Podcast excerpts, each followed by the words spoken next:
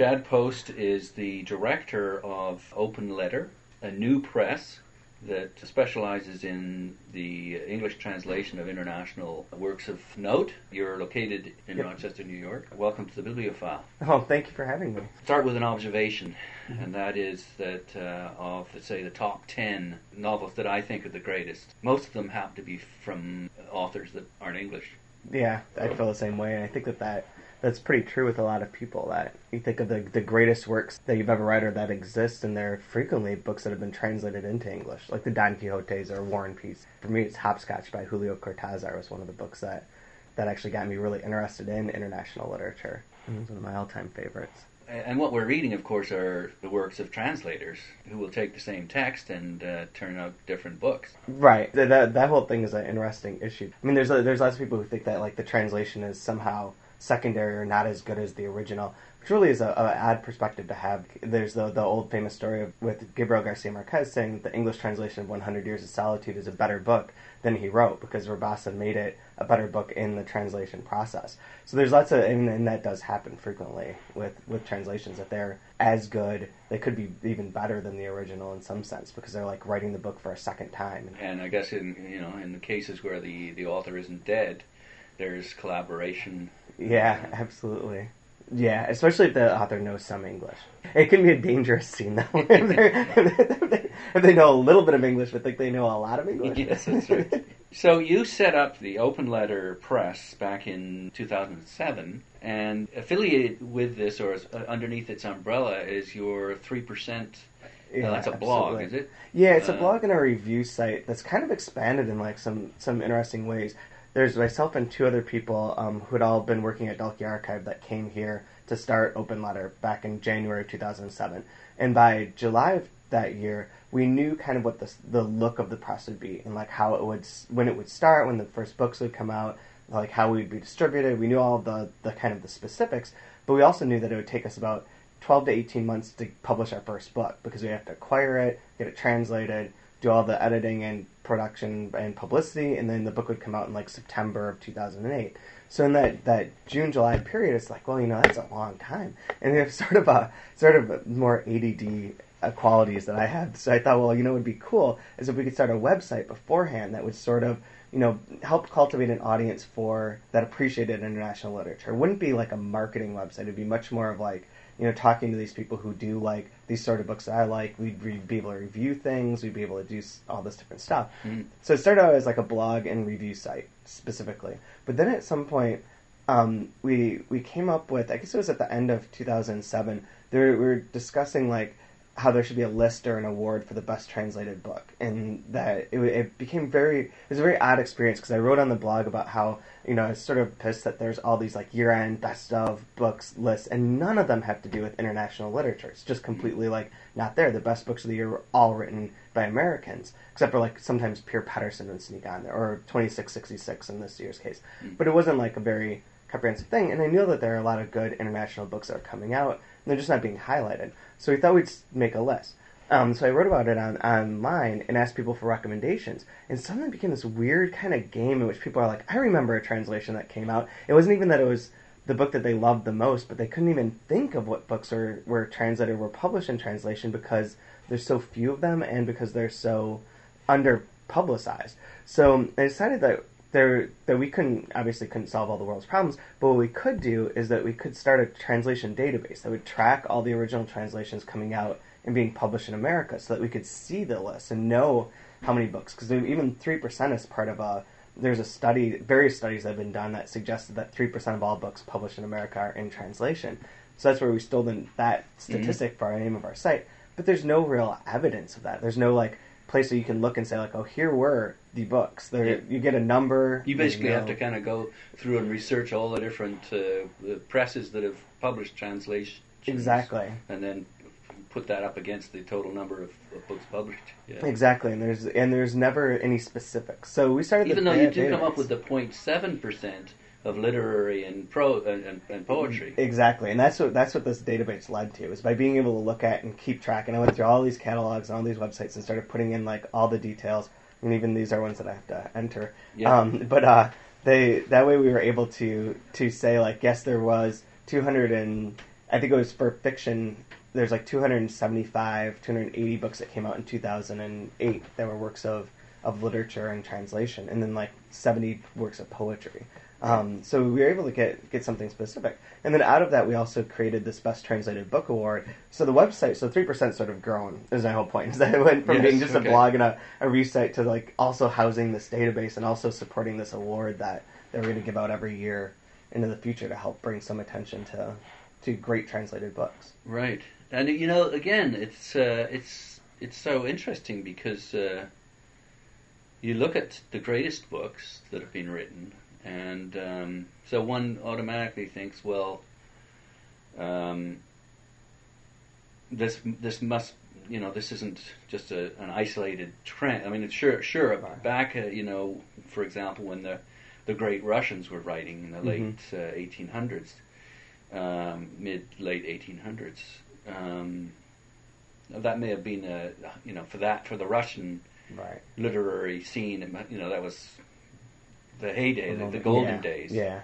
But I just wonder what it's like right now. I mean, as, a, as someone who, you know, I'm an English speaking reader, Right. what am I missing? Yeah. Now, that's one thing. But the other thing is, uh, so how do you, you just go and look out and, and read all sorts of reviews that, that tell you that this is, these are really, really great works? It's sometimes yeah, it's reading stuff, but also meeting with people and getting to. We over time, like I've been working in publishing for I think just over just about ten years essentially. Um, I've developed like a pretty good network of people that that who I can ask questions to and whose tastes I trust, or at least I I know what their tastes are, and start to do a lot of talking to people to find out like what's going on in different parts of the world. Yeah. And by having that, like and going to like places like the Frankfurt Book Fair and and London Book Fair and talking to all these people, you start to get a better sense of like what's going on in different parts of the world and like what's um, what things have been overlooked. Because the, the, one of the interesting things about what you're saying too is like the the Russians were translated, um, you know, early the, in the 20th century. A lot of books are translated by Constance Garnett, Garnett, Russians, obviously. Yeah. But um, but generally speaking, like over the first part of the 20th century, there were a lot of translations done into English, and people read them, and they were talked about and discussed, and then that sort of falls off, and like a lot of things go kind of under the radar. So even like there could be very classic, great, fantastic, lasting books that have been published in other languages over the past 50 years, but there's like a really small chance that they're actually translated into English. So we're even looking for you know all the works of the 20th century. There's things that are have been overlooked, and the way that our culture and our media functions now, those books don't generally get as much attention. So for them to become the classics that these books did in the past is going to be a different. It's, a, it's kind of an uphill battle Yeah. way that it might not have been. Although you do Four. mention, I think I saw on your blog, you mentioned that the New York Times reviewed Yeah. four in one. And this week they have three more, so they're So something's happening. they're- yeah, they're they're everyone always criticizes them for not reviewing translations or for fiction in general. And then when they when they do, I don't think anyone actually gives them any any any props for, for doing that. But I think that you know I've talked to Sam Tanenhaus a lot. And I think he does like works in translation. I still, I don't think that it's like a, a bias of his. I think it's just you know the way that the business works. You Yeah. review the big book of the moment, and the big books of the moment tend not to be translations in the minds of reviewers or booksellers or or whomever. Yeah. Um, Although you know the um, there's a, there, the new translation of War and Peace, yeah, it was huge. huge. Yeah, and that sold tons of copies and got lots of attention. And even the New York Times had a big book club about that. Excuse me. Um, which had a lot of participants and a lot of comments, and that did really well. And then there's also like the 2666 phenomenon for Vladimir. I mean, that was that book was everywhere. Yeah, and I want to get to that because uh, because okay, I can't think of any other. This is an interesting study or case because I can't think of any other author that has has foreign author that has completely dominated the scene like Yeah. this one. Why this guy? And I mean, partly I suppose it's because he's great, but Right. why this guy versus you know someone else who's great. exactly I yeah, it's interesting. I think the only other person that, that I could think of, it seems like there's usually one that comes along that doesn't. I mean, I don't know that anyone's been as big as Bolaño, and and I'll, I'll tell you what I think why that is in a second. But Sebald was getting up there and getting close, um, and then he died, died, yeah. young, yeah, and so there may have been, and he didn't have enough works to like build up because it was a very building process for Bolaño. He had a um, part of Nazi literature in the Americas was translated and published in Granta magazine back years ago, like I think in the early '90s, mid '90s maybe.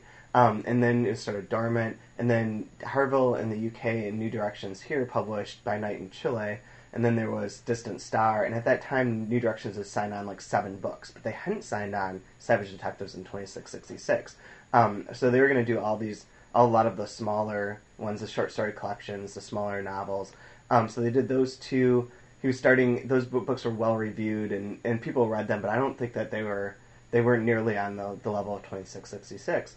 Um, but they started to build like kind of an audience, and then they did the the. Um, This is New Directions. New Directions, Yeah. and the New Directions brought out oh, Last Evenings, Last Evenings on Earth. Is that what it's actually called? The short story collection was the third book that they did, um, and that got a lot, a little bit of attention too. And then Savage Detectives came out, and that was from FSG, a bigger press, had a little bit more clout in terms of getting the review coverage, and they sort of blew that book up. And I think that a lot of that was due to Lorin Stein, the editor, that he did a lot to try and promote that book specifically, knowing that you know it's crazy. We've got this book that's essentially like you know it starts off with like a normal story and then it explodes in all these fragments. Um, it's not your typical book that Americans will be that we think as publishers or as media people or whatever that Americans will will glean onto. Um, but he did what he could to get get that out there, and it, and it hit like a, a pretty wide audience, and people really liked it. Um, so New Directions continues on with what they're doing, doing Nazi literature, Amulet, and helping to build like this good, solid backlist and reputation for him. And then Twenty Six Sixty Six comes along, yeah, Yeah, yeah. and that becomes like the big book. And I think FSG again, like they're they're kind of powering Lo- what Lorin did to like promote that in like very interesting ways, like creating the idea of the um, three volume in one paperback Yeah. um, and the hardcover at the same point in time. That was one of his ideas. That's a very interesting model that most. It's a very atypical publishing idea because most of the time you're like, no, we do a hardcover and then a year later we do a paperback. Yeah. Um, and he's like, no, I think we should do both of them at the same time um, and do it in this unique way. He also did a lot of stuff through like Facebook and through other like kind of viral and social marketing sort of ideas for creating and mobilizing those fans of 2666 instead of just trying to do it in the old school like oh get a lot of reviews and people will go buy it. Instead, he got a lot of people telling a lot of people about about this book and about Bolaño. Bolaño has like a great story to him too, especially since he he did die He rather died young too as as well. well. Yeah. Um, but he has he has a lot in his in his life and in his kind of reputation that that that people can like relate to. Yeah. But before him, like there always does seem to be like one who like may not be that popular, but is sort of like the international author of the moment. Like Saramago was after he won the Nobel Prize. Maybe Kertész for a little bit, but that was a little more complicated. Um, Sebald, Bolaño. I mean, there's there's kind of someone who's like rises above at, at various points in time. But I think that Why is that then? I, I, I, I was, my one, I'm not sure why that happens exactly, except that there becomes almost like a token international author. Yeah. The thing that, that I've noticed before that, that bothers me about that kind of phenomenon is that frequently, if an author becomes the author, the international author for that region or for that time, all the other authors from that area are sort of ignored. So, for instance, with Saramago being wins the Nobel Prize, oh, Saramago, Portugal, great writer, blah blah blah. Um, Antonio Lobo Antunes, who was like equally good, had published as many books, was actually in, in Portugal. There's like a 50-50 split over who should win the Nobel Prize. He's kind of completely no ignored. heard him, yeah. he's, he's Here, not anyway. not paid attention to at all. Um, and so that that seems to happen. I think it's that maybe it's like a Well, why, social. why hasn't anyone thing. picked him up? Like, why hasn't a publisher He's been published widely, actually. in, in English In? English, Groves published like six, seven books of his. Dalkey did one. Um, Norton's did two recently. Um, so he gets he gets published and he gets good reviews and he gets he sells fairly well for for an international author from what I have heard. Right. Um, but it's not like on that level of popularity with Saramago. Granted, he's a little more difficult to read too. He's not as as storytelling based. He's much more of like a impressionistic sort of almost not surreal, but you know more more experimental, so to Mhm. speak, um, author. So there's there's that challenge. But still, it seems like the like our our social mind works in some way in which you like to say like here's the Portuguese author, here's the international author, here's the whomever it is, and that that's South the one right yeah. one. Yeah, Yeah, yeah. exactly. South American, I think, has suffered because of the perception that that Latin American, South American literature should be magical realism. So like they after like the boom and everyone sort of focused on that, like they've been sort of forced into this pigeonhole of like Yeah, if you're- stereotype. Yeah, yeah. If you're not a, a magical realist, like wow, are you really a South American author? Yeah, but, Um, but the, I guess the thing that comes to mind is um, the question. I mean, there, there's the there are there are editors at all of these different publishing houses Right. who are tasked with scouring the world, just like you are, for fantastic writers. Because, I mean, if you can get a fantastic writer into English, Right. Eh, it's and it's going to be fantastic, then you'd think that the audience would just naturally Come you know, to come it. to it, and that they would make a profit, which is really what it's about. Maybe. So why, why aren't they? You, you know, I mean, they're looking at the English language Right. writers, and there's there's a ton of those, and Yeah. a lot of it's pretty damn mediocre. yeah. Um, why aren't they going and finding these other great writers for us?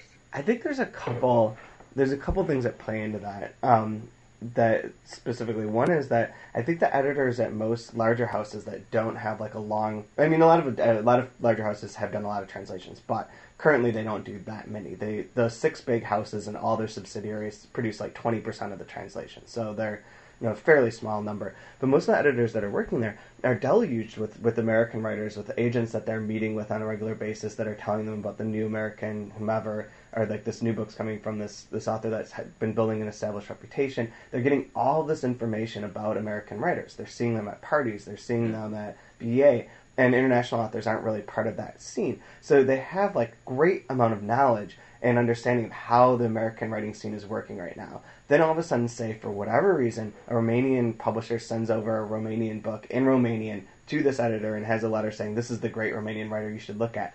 They get that and it's like I don't even know what you do with that. Like if you if your mind is all like you you know everything about the American scene and you get this thing you're like I know nothing about Romanian. I don't know how to read Romanian. I don't know anyone who does read Romanian. I, I can name like two Romanian authors. How would I know that this is that that good? It could sound interesting, but I don't even know how to treat this this Well, but- object. Right, but I Um, mean, wouldn't they? Wouldn't uh, I guess? What about the tra- you know the translators would probably have to do it on spec though, but an English translation of that Romanian masterpiece that lands on the desk would stand a much better chance of getting published. Exactly, and that's that's a different a different scheme, a different problem. I think that translators, the trans, we work with a lot of translators, and they're very active about like writing up, doing sample translations, sending along information, you know, trying to promote promote the books that they're interested in, the projects they're interested in. For to you, To you us- to to us, yeah. yeah. I don't know how open the bigger publishers are to that. Um, I think that they they typically work through an agent system, and not a lot of translators have agents. So it, it they, although some people like um, like John Siciliano at Penguin would be very open to hearing from translators, and is and has done a number of books based on translator recommendations. I think that he's sort of an unusual figure in that in that regard. I think that a lot of times it's just not not that that's not how the system works for them. But more importantly, from like the business point of view, so you got the edit, the problem of not a lot of editors read a lot of foreign languages. They're not that well versed in the the the literatures of the of outside of the English speaking world. But the business side of it too, translations are expensive to a lot of these places because you have to pay for the translation itself, which costs you know thousands of dollars. Um, but more importantly, there's kind of been the built-in perception that these books aren't going to sell as well, they're not going to get reviewed as well, and therefore they're going to be loss leaders, and they're not going to make they're not going to make a profit. Even if they're great writing, they're great writing that'll be appreciated by a much smaller audience than what these presses need to Tom survive. Clancy or Yeah, if they if most of the like the bigger presses like they have a sort of minimum of it ha- book has to sell twenty thousand copies to to break even. Hmm. I mean, it, I don't know how many people will actually admit to that that is the actual number, but it's a number that comes up frequently. Like selling twenty thousand, okay, it'll be a, a commercial press can can live with that, um, but they're getting more and more pressure all the time to up their their returns. So to build in all these extra costs and know that this book's probably going to sell like five thousand copies and not twenty, it's not going to work out so well for their accountant's point of view. Yeah. Um, and it is it is much more of a of a kind of gamble in their minds, which is silly because every book's a gamble. Like we don't know Yeah, which book's going to well, sell you would hope another. You would hope that it would be the quality of the prose that would sell it. Right, but they, I don't think that they see it that way because I mean, so much of it's based on on the commercial model is based so much on like advances and on like that pre-hype. So if you say an American author comes along, it could be a terrible, mediocre book. If you're going to give them two million dollar advance, that book's going to get reviewed everywhere. Mm-hmm. But how often are you going to take the Romanian author and say, "I'll give you two million dollars now, your book's going to be reviewed everywhere"? Instead, they say like, "Well, this book's probably not going to sell that well, so we'll make an offer of ten thousand dollar advance." and we'll pay our translator, and we'll hope to sell like 15,000 copies. Well, the marketing and publicity and sales departments see that you're only spending $10,000 on this book means it's not an important book. So they're not going to try and like push it the way that they are the $2 million mediocre the, the, the mediocre American book that got a $2 million advance. They're going to push that because that has to earn back this huge advance. Yeah. This 10,000 thing, I don't know, can do whatever it does. So it kind of falls, doesn't get the same attention, doesn't get the same same respect. Mm-hmm. Um, the, the good writing thing should work out, but I mean, so how how does anyone hear about the book is such is a bigger problem? Like if you can find, but isn't I mean, you talk about viral marketing, and incidentally, right. I'm speaking with Chad Post, who is the director of Open Letter, which is a press out of Rochester University that specializes in translating international authors into English. Uh, maybe there's a buy American sort of thing going on with you know one of the criticisms of Americans is that they're so ethnocentric and that so many of them don't care or know about what's going on outside of their borders. Right. Um, is there is there that? I, you know I, it's it's easy to say that there that there is because there's various evidence that sort of points that way. The way that people like um, like people who are like uh, Spanish American writers are much more popular than Spanish writers, and like there's there's sort of that there's, there's various things that make it look that way. But I'm not sure that's actually true. I think that there are there are literary readers who read who read literature no matter where it's from, and that's a small, not a huge group of readers in America. Most readers in America are entertainment based, are fact based. They want to read you know the nonfiction book about whatever, or you know something that's just entertaining to them. And that's that's one category. But the people who are like more literary and more interested in literary fiction, um, they'll read anything. But they're they're a smaller audience. They're they're not they're not the people that that you're usually targeting when you're trying to sell like thousands and thousands of copies of a book. If you're trying to sell like five six thousand copies, this this audience is your audience. Mm. And I don't think that they're I don't think they're concerned if it's a translation no. or not. I think that they're more than willing to read these books, but it's it, getting them the information is something that uh, it, it isn't done that well. I mean, traditionally publishers um, they have like kind of a business to business model. Like a publisher deals with a bookstore and they deal with the book reviewers and the, and the media. They don't deal with customers per se. Yeah. So their system's set up in a way that they kind of hate their customers. They hate readers because readers are messy it all up. It's easy if you say like, I'm going to sell 2,000 copies to Barnes and Noble, get the author on NPR, I'm done. Mm-hmm. And compared to I'm going to deal with reader X who knows a lot of people and can help spread the word and virally yeah. Yeah. spend this. That's a really messy system for them. So the, the when you get to these books that are um, in translation, that are literary works that would appeal to like this specific audience, it doesn't quite fit the, the normal way of promoting. Like it, it's it's a different sort of model. And I think a lot of independent presses who do do the bulk of, of literature and translation know that, and they've figured out ways in which they're able to make their business models work. And they found that people are responsive and do like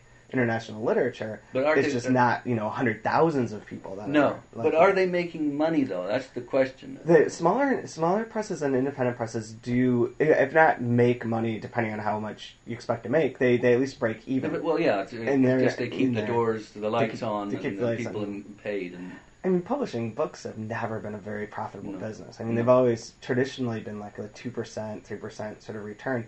Um, the problem is that with as things have been acquired, merged, and become more of these part of the media giants, that that percentage has been up to like where the owners want it and stockholders want it to be 10, 15 mm-hmm. percent return. That's very difficult to do, especially if you're doing a book that is in translation that has these extra costs. It's going to sell five, six, seven thousand copies. Maybe it'll sell like fifteen thousand over like a twenty year period, but it's not going to be an immediate hit. It'll be a, a literary work that has a literary audience. Um, but for a small press, they don't have that same kind of independent press. They don't have that same pressure. They yeah. just have to break even. They they're doing it for love. They're doing it to make a little bit of money so that they can survive, well, and, also not. to preserve and uh, promote great literature. Exactly. Yeah. And so their their whole their whole operating scale is so much different. Mm-hmm. Um, they don't have the same kind of staff size that, that a big press does. They don't they don't pay those kind of rents. They don't yeah. you know spend that much on on the advances or on these things. And so like if you reduce all of those those various costs, and then you sell 5,000 copies by being innovative and doing interesting things with the audience, you can break even just fine. Um, yeah. Which it seems to me too, though, that uh, that these um, that that these presses um, uh, uh, can make, uh, you know. I guess what I'm trying to say is there seems there's there's seems to be a ton of opportunity here because Yeah. There's so there's you know so many more authors that no one seems to at least in this huge market of ours Right. seems to be caring about. You'd, you'd think that there's a, a real opportunity here.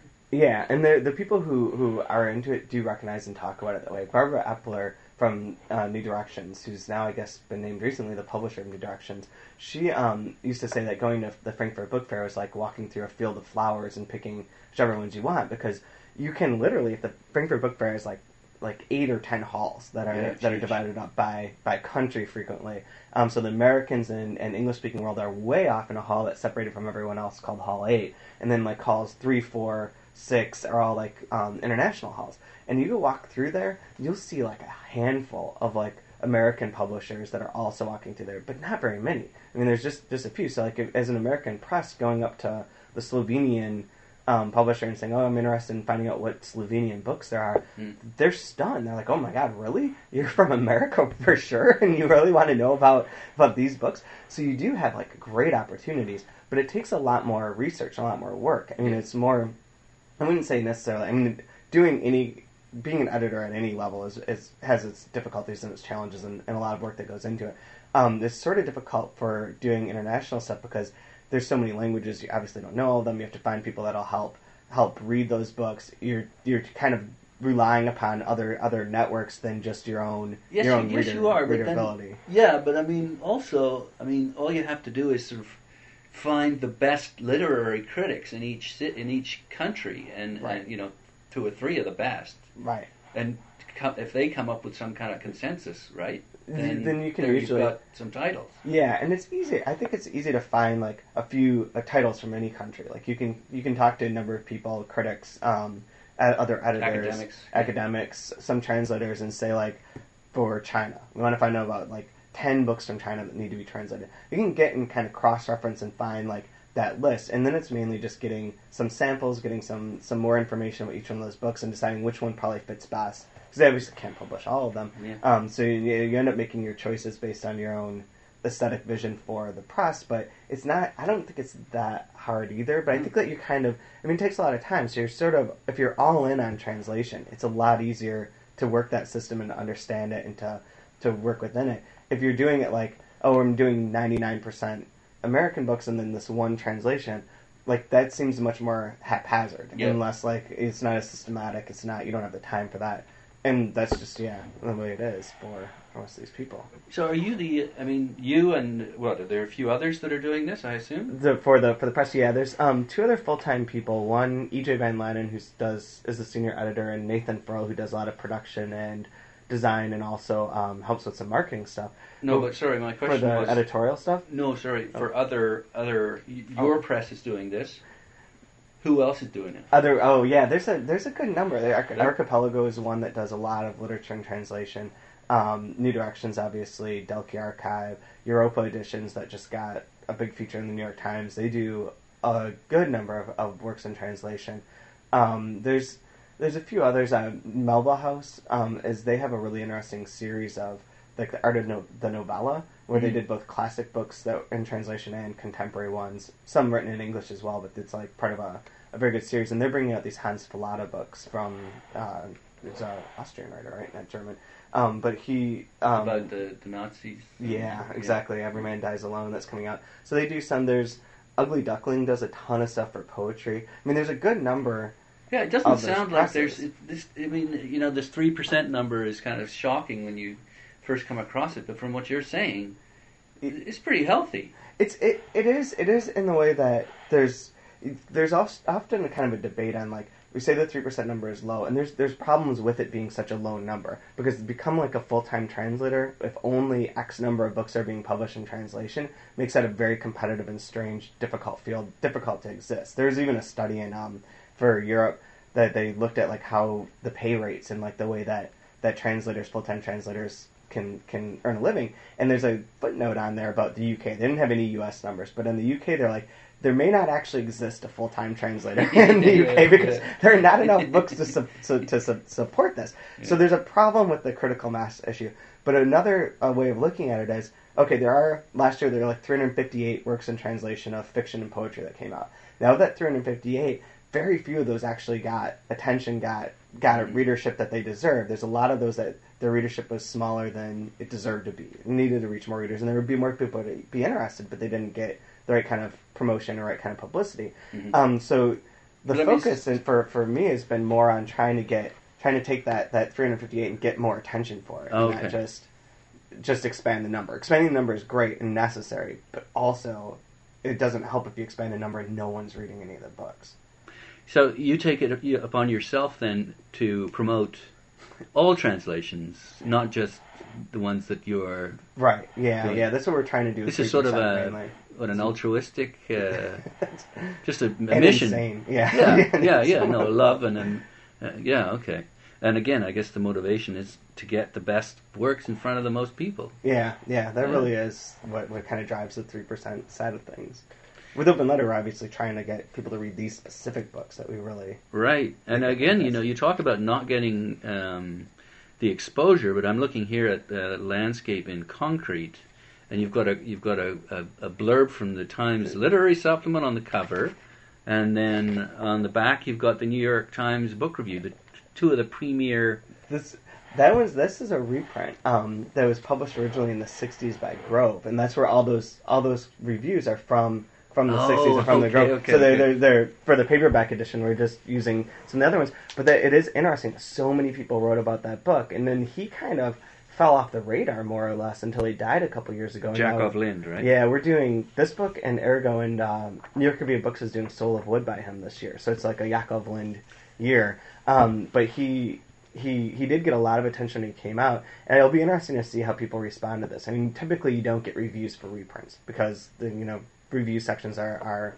primarily looking at the new books. However, there's a lot of That's where the advertising or tiny little advertising dollars are. right? Exactly, yeah. Yeah. Both dollars. yeah, that's right. Whereas like These the are- Conqueror will be interesting because that's the first time that that's being published in the U.S. So, um, How do you pronounce the, the author's Jan name? Kjærstad. It, it, there's an, that, th- this is one of those typical like one of the arguments that Americans don't want to read foreign fiction because they can't pronounce names like that. like what looks like looks like Kierkegaard, Yes, it does, maybe. yeah, yeah. Um, but but it, it's funny actually. We I was did a um, a radio thing for Wisconsin Public Radio with Esther Allen, who's a translator and works at the Center for Literary Translation. And she's a professor and an all around fantastic person. Was that? Whereabouts is the Center for Literary Translation? Hers she's at Columbia. Okay. Um, and she started it there. She actually teaches at Baruch now and does other other things, but she helped start the center center there. Okay. Um, but we were on the radio and the, there was a call-in thing, and the last person who called in said, "You know, I'm one of the people who doesn't read translations because I can't pronounce these names. I don't even know how to read them." It was like it was sort of the end of the program, so it probably gave like a somewhat flippant answer. But it was like, you know, it doesn't really matter. Like, You can make up whatever you want, and it'll work fine. Call it like Jan, whatever. Um, I mean, you Yeah. could just say Stad. It doesn't. It doesn't. Matter Well, and that's that, the same thing holds for the actual. I mean, I look, you know, I think back of my experience reading Dostoevsky yeah. or or Tolstoy. I mean, I just sort of skimmed over the names because Right. they were so lengthy. You know, it's like okay, fine, I sort of know who that is. You know, It's- uh, it, it's it, that's that's a pretty lame excuse. It's just such a read. lazy American excuse Yeah, yeah. These uh, let me then, if I could, uh, sort of um, uh, winding down. Um, the can you? Well, first of all, it doesn't seem like the the English translating world is missing anyone. How I don't know. There's I think there's areas of the the of the world that have been overlooked for a long period of time. For example, in, in India, like there's there has been one Hindi author, living contemporary Hindi author that's been translated and published in in America in thirty some years. So there's- a lot of like uh the Indian authors that you hear about or that you that you read are ones who are writing in English. But there's a huge wealth. I mean, there's so many languages spoken in India. 22 Mhm. officially recognized languages. There's so much writing done in all of those different different languages, but those books don't make it out of India at all. Um, so I think that that's like one big, huge empty spot that we've missed out on. Africa has tons of books that are being written in English and in other languages that don't get translated or published in America, the UK.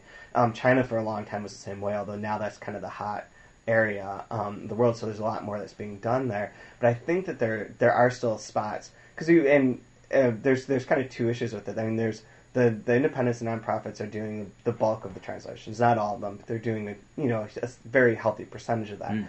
They don't have quite as much capital to do you know 50 books in a year. They're all doing mm. like 10, 12, like you. 14. Yeah. So yeah. even if you say like there's got to be like hundreds, a few hundred great books that come out around the world every year.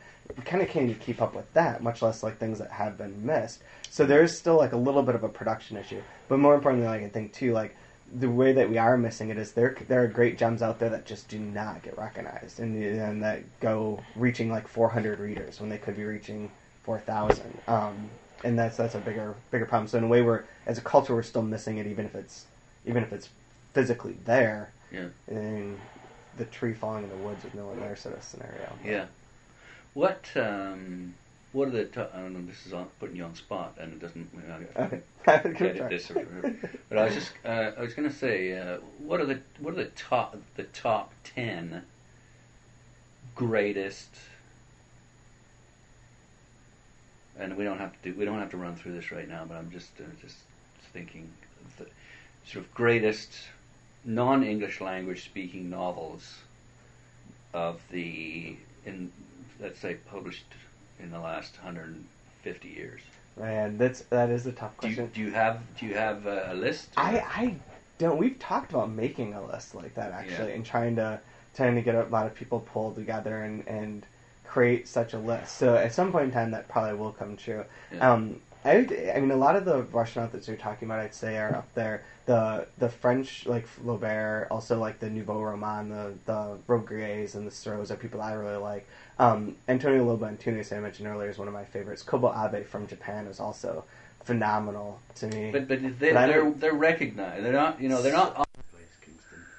It's, uh, it's where people go to have kids and live for five years, and then we go somewhere less dull. Ah, okay, right so it's known. Well, that's good. If you're all there, then you uh, then there's lots of other kids, and it's you know there's services. Yeah. No, we really like it, and you've got all of the you know the advantages of living next to London without actually having to live in the middle of it. Right. Uh, my uh, cousin lives. Uh, it's Crouch End or around there. Sure. Yeah, it's good though. Yeah. So how about we uh, sit down and. Uh, oh, I was, so, I what are you recording on? You've got a stereo. I'm sorry, I'm just. This is my inner nerd. Oh, that's that's fine. You've got a stereo microphone. Yeah. And you're recording onto mini disc. Mini disc and a and, and a backup. This is just an MP3 uh, mm-hmm. uh, player that I found It's got a really good uh, mm. microphone in it. Cool. So yeah, and I just see that that one's full. But I've I've done interviews where I've had all three of them going, and yeah. two of them have screwed up. Yeah. So yeah, uh, that's really good. It's a voice of experience. Oh, yeah. I, I I missed. it. yeah, this is tragic. I lost. I want to get just show you. I got your incendiary here. I got I got one. Uh, oh, cool.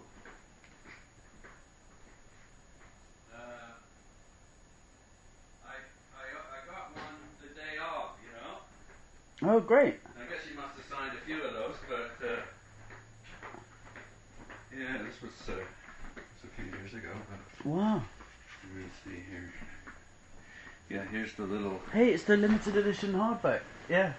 So this is. Uh... And then this one is. There you go. This is fantastic. Yeah. Yeah. Number one seven two. Oh, so good. I'm going to take a picture of that. I love it when these ones come back. Oh, yeah? They're really good. There's 500 of them. Oh, good. Well. And uh, I've produced them in conjunction with this guy called um, David Headley at Goldsboro Books, which is a tiny collector's shop in okay. um, Cecil Court in London. Oh, yeah, yeah. I, I love Dave. I think he's a really good guy, and he, he picks books that he likes and persuades the publisher to do a limited edition. So we did and every now and then I see one of these again. Yeah, it's really good.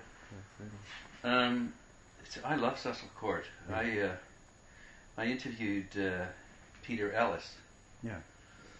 right in his bookstore Great. uh, a couple a couple of years ago. I've got Yeah. that interview up on my site. And uh, Nigel Williams is there too, right? Oh yeah. I think, Yeah. That's true actually. and a few others. Yeah. I'll send I'll send this to Dave. I really like it. Oh, really? Yeah. Would you like me to send it, sign it again, or is that enough? Oh, I'd love that. Yeah. Yeah, yeah. No, I'd love that. That'd be great. And this one too. Uh, maybe get that over with. Yeah. Because sometimes I forget and I'm kicking myself. I've got some special stamps as well for that one. Oh, okay. If I can find them. For Joseph, who's is Joseph? Is that your Joseph's, yeah, kid number two. Okay. Nice. That's nice. That's that's really a, a way of immortalizing him, eh? Yeah, I really um. Yeah, I hope to do one for each of my kids. How many kids are you gonna have? Well, we've got another one on the way. Oh, no. yeah. yeah, yeah, here it is. Good stuff. You really are. Uh, you must enjoy it then, because three, I couldn't even uh, imagine three. Um, yeah, we are enjoying it. It's hard work at the moment, though. Yeah. Yeah, this is good. Just shows you how uh, this uh, this careless typo here. Yeah. It's, it's just it's a very uh, a very good um, illustration of the fact that they really don't give a shit. At all, yeah. It's Yeah. amazing. Yeah. And that, that, um, the whole book actually, Life in the United Kingdom. Um, Yeah. I ordered it from Her Majesty's Stationery Office, as you do, and it's a pile of shit. It really is. It's um, it has a sort of five, well, it has a ten-page guide to British history, which managed to miss it misquotes Churchill, and it's Oh. loads of grammatical Yeah. errors, and they don't give a shit. And Yeah. it's, I mean, I'm, I'm not entirely against the idea of citizenship tests. Yeah. Um, as long as we can come up with a definition of what constitutes being British. yeah. right? And I think that argument should probably take about 5,000 years. And that would be fun. It'd be a good argument to have because you know, no one is going to agree with me about what I think being British is. And Yeah. that'll be great. You know, I would therefore fail. Yes, that's right. Um, Even though you've yeah. got every right Yeah. to call yourself British. Sure. Yeah. So I think it's really Orwellian, the idea of having citizenship tests, and I think um, it really hammers it home when they don't even make the supporting documentation make any sense whatsoever. It's just It's interesting. You make a couple of points about, uh, and I thought of Orwell, this sort of central. Where is it here? The the the sort of central offices. You go on a bit um, um, about the Queen too, you, which is interesting. yeah. Yeah, I'm interested by the the Queen and just this idea that we and how miserable she is. she's a miserable old sow. What, what's um I mean actually no, there's nothing wrong with her. I mean she's she's just who she's she doing is. her job and Yeah. doing it, you know, with stoicism. But the problem is that you know, I don't I don't like the fact that she's doing that job and You mean you don't like the fact that there is that job? yeah, I Yeah. find it appalling. I Yeah. mean there was this whole debate after um, the US presidential elections, you know, could there be a British Barack Obama? Yeah. And you know, the media was charging around saying, "Sorry, do you need to get that?" No. Saying, uh, you know, well, who would it be? You know, would it be this person or that person? And they were looking around, you know, who's who's the black guy who could be our our prime minister? Mhm. It was good. It was a really interesting debate to have. Yeah. So, um, you know, racially, have we moved on as far as um, the United States has? Yeah. Good, good argument. But I mean, misses, have misses that- the big picture, which is like we could not possibly have a Barack Obama because we don't have a democracy. Mm. We don't uh, have anything resembling a democracy, and we have um, at the moment in a time of global financial crisis. We have a prime minister making generational decisions who wasn't elected by anyone. Yeah. He was imposed by his party. He wasn't Yeah. even voted for by members of his own party, Yeah. and it's insane. I mean, we don't have. How long's he in now for? Oh well, you know, A couple more years. or- tradition dictates that he should Yeah. call an election within a couple of years Yeah. at a time of his choosing when he thinks he's doing well in the polls. Yeah, what a crazy way to run a democracy. Yeah. Yeah. That's insane. And so, um, I I look at America and I just, you know, I absolutely idolise its its democratic system. Yeah. I think it's really really good. And Well, the way Congress is sort of screwing up the, the or or sort of bogging down the ability of the president is some, is a positive thing in one way, but in Yeah. another it's a gridlock. You know. Yeah. So yeah, that's pretty shocking as well. And he's got when when he's got such a sort of sweeping popular mandate. Yes. To block it is is pretty shocking. yes. Yeah. Well, let's uh, let's get into it then, shall we? Yeah. Um, I, do, you, Yeah. would you like me to do this one too? sure. Yeah. I've got a passport stamp for this one. Oh, oh, wonderful. Just to go in line with the, the cover. Yeah. Excellent. That's brilliant. Yeah. You've definitely got us collectors in mind, you know. Oh yeah.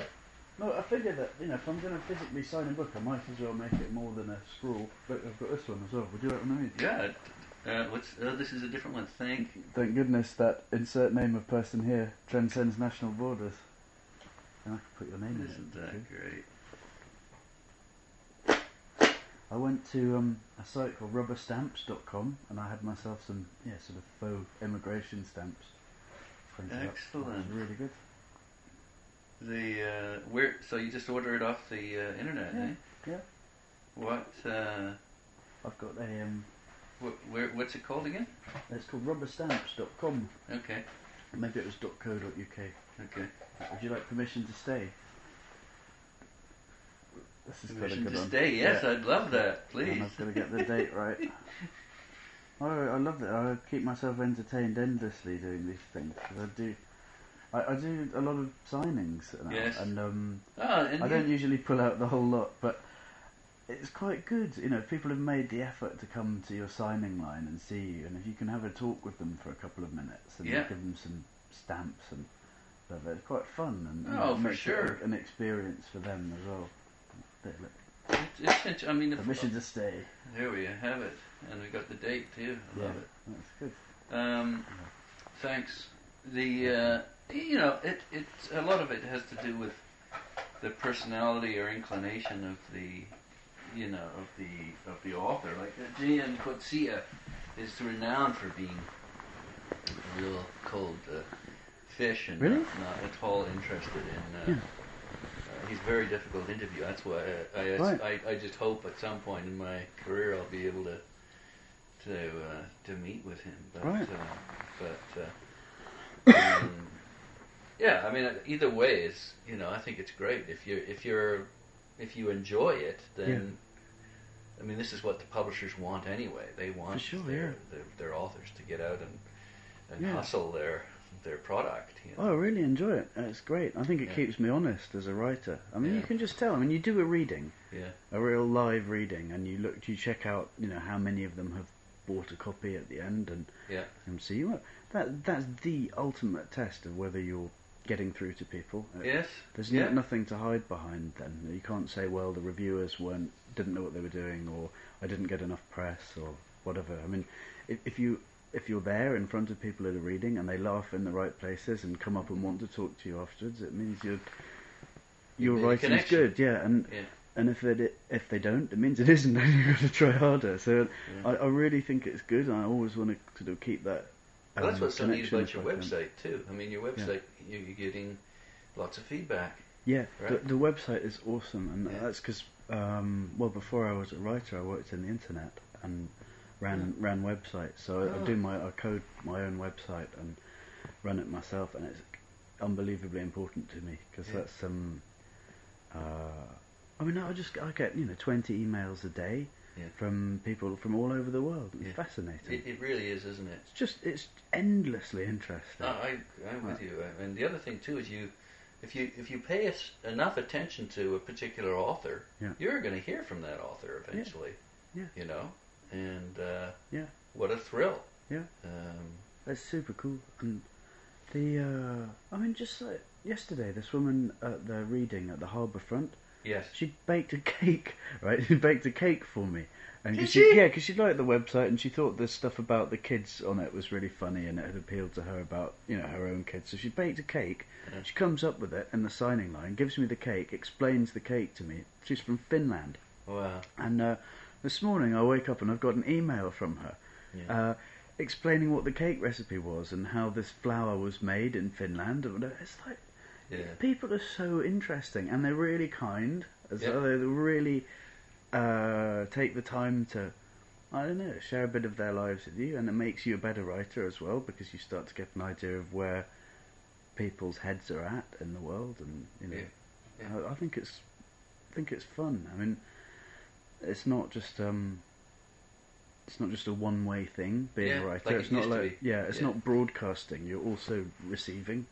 Well, yeah, very Yeah. very much solitary, but sort of schizophrenic in that sense because you've uh, you've got the, you know, on the road you're you're you know sociable and, uh, and surrounded by people, and yet uh, you sort of hibernate and Yeah. or disappear. But, so let me uh, introduce you, Sure. Yeah. and uh, and then uh, um, let's discuss the book. So. Cool. Are we rolling? We're rolling here, yeah. Chris Cleave's debut novel, Incendiary. Incendiary? Uh, yep, yep. Incendiary. I, I had Incendiary. problems saying Yeah, I was just trying to think if there's a British or a can, you know, a can, versus Canadian pronunciation of it, but Incendiary That's good. that Incendiary. Yeah. Won the 2006 Somerset Maugham Award, was shortlisted for the Commonwealth Writers' Prize, and was released as a feature film in 2008. He was born in London and spent his early years in Douala, Yeah. Cameroon. That's right. He studied uh, experimental psychology at Balliol College, Oxford, and has worked as a sailor, a journalist, and an internet person. He lives in the UK with his wife and children. Welcome to the BiblioFile. Thank you. Thanks for inviting me. We're uh, here to talk about uh, your latest novel entitled, which was shortlisted for the uh, Costa Novel Award. Uh, it's called Little Bee, at least over here. Uh, here being North America. Um, let's get into you. You work for the you write for the Guardian. Yeah, I write a column for the Guardian on uh, uh, every Saturday. Okay. It's a column about my kids. Uh, Okay. Okay. So it's not uh, you're not a political commentator then. No, not at all. I um, I asked uh, I asked them what my brief ought to be, and my editor wrote me back a, a one-line email saying, uh, "Be funny about your kids, idiot." So that's what I do, and uh, I, it's you know one of my favourite parts of the writing job. I just observe uh, not just my own kids, but other other people's, you know, um, friends' kids, and uh, the funny things they say, and often the very revealing things they say. I, it's it's a light-hearted column, but I take it very seriously because you know, I think that those early childhood years are incredibly special and very revealing about you know society's attitudes to you know to growing up and how we how we train our children to be you know little versions of us and Yeah. what that means. Yeah, I think it's yeah, I love it. It's interesting uh, in Little Bee, uh, the, uh, the the the son, who's uh, four or five five years old, Mhm. um, Charlie. Uh, throughout most of the book, wears a mask, a Batman mask. Um, and there's a line somewhere that talks about um, once you have given someone your real name, uh, that's um, I'm not sure. I can't remember exactly how it went, but it's, it's basically once you reveal your true name, a Little Bee isn't her true Hmm. name. Uh, There's a line that um, that talks about you know you have to really trust someone uh, before you give them your real name, and Right. that comes from um, well Little Bee's upbringing and the crisis that she's had in her part of Nigeria, where um, she doesn't want to give her real name because that would speak quite loudly about um, her her particular ethnicity and her religious and tribal affiliations. So she takes this, this assumed name um, to to protect herself, and she won't um, let people know her real name until she really trusts them. So she es- she escapes from Nigeria and, uh, and an awful incident. Um, you want to talk about that? Sure, yeah. Because I think it's, uh, uh, in fact, I wouldn't mind having you read. It, it's it's it's a very very powerful, disturbing description of of um, of a rape.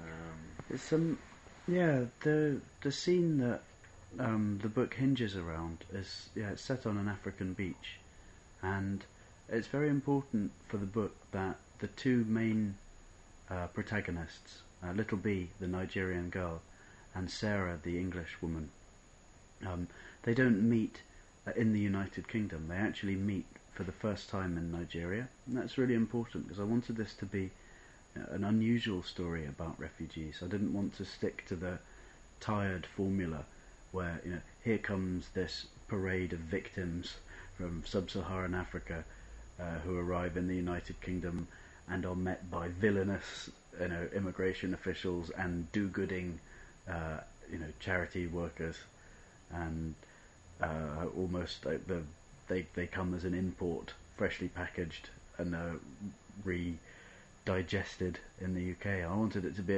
I wanted there to be much more jeopardy. I wanted there to be much more implication of the British character in the life of um, of the Nigerian character, and so it's really important that they meet in Africa.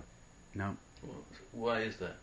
because It's Um, neutral. it- well, no, it's not no, neutral. um, it's ground. because it's absolutely engaged. I mean, because there there is therefore a reason, and because of the circumstances of the meeting between Little Bee and Sarah, there's a reason for Sarah not just to give up on Little Bee. You know, because Sarah is actually involved in the situation from which Little Bee is escaping. So She she's she's not guilt free. Yes, she does. Yeah. Uh, and that's you know that's really important um, to set up the book. It's really important to um, Although, sorry to interrupt, Yeah. but although we, we aren't privy to that until about halfway through the book, the book starts right, off yeah. uh, with uh, Little Bee in the detention. Yeah, that's right. The book starts off um, two years after the incident that brought Sarah and Little Bee together, and they slowly work their way back to it um, through flashbacks, really. Mhm. And And, and alternating uh, their voices from Yeah. chapter to chapter. exactly, so Little Bee will tell one chapter, and then Sarah will tell the next chapter, Mm. and they slowly work back through the whole first half of the book to the scene that brought them together. Right. And I, I, I like to do that in my writing. I like to let people reveal themselves at a, at a natural speed. And Mhm. I find that makes the characters more realistic. If they, uh, if if you meet someone in real life, you'll learn very little about them the first time you meet them. The second time they might reveal a little bit more, and by the tenth time you meet them, um, they might reveal the key that unlocks that them as a person. You know, once they trust you, in a sense, they'll tell you their real name. Well, it's like Sarah too. She wants to. Um, her her husband uh, commits suicide. She wants to cry, Hmm? but it's as if she needs Little Bee's story Yeah, to unlock that. yeah, that's exactly. They, they can't even the two women in the story can't even remind themselves about what happened to them because it was so traumatic. Mhm. And yeah, uh, but collectively they can. You know, they can find the courage to address what happened, and uh, then that gets to the core of who they are as people, and then they can move on. And also accepting each other too. I mean, I think Sure. that's part of the. They, they hardly know each other when Little Bee comes back. Uh, That's right. Uh, to her doorstep, Yeah. and uh, They exchange very few words on their first meeting. You know, Yeah. they don't know each other at all, and slowly they do get to know each other, and and they like what they see, and they realise that they are joined together, and that there there isn't really anything they can do to escape from each other. mhm. They need each other. Mhm. um, Little Bee needs Sarah for survival, um, and Sarah needs Little Bee in order to address the residual guilt that she has and about the situation that they've lived through and to deal with that. So they're kind of locked into that situation, and I think that's the um, that that gives the book its containment and its tension. The fact they can't just walk away. There's no there's no way they can leave that situation unresolved, and they have to play it through to the end. Mm-hmm. I think Charlie, the um, the little boy character, is important for that as well. I mean, he's the book's emotional heart. He he's our reason to care. He's the reason that you know, it would be very bad if these two women didn't work out you know, how how they were both going to survive. Um, because you know we care about Charlie and we want him to survive. We want him to be happy. Mm-hmm. So do the two women, you know, and that gives that's another element that gives the book its containment and means it doesn't just sort of fizzle off. There is a there is a, a theme of you know happiness and how does one attain it. Mm-hmm. Um, um, and how does one attain it then? How does one attain happiness? A small question.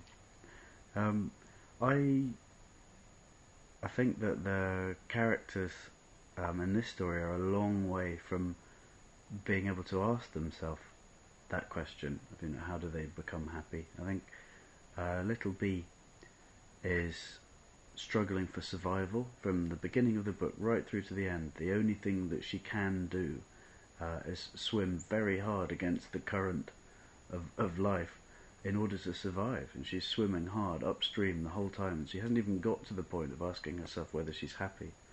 And Sarah, on the other hand, has gone way past the point uh, of asking herself whether she's happy. She's she's been given everything, and she ought to be happy. Right? She's been given this terrific job Mm-hmm. um, that she starts off being very proud of.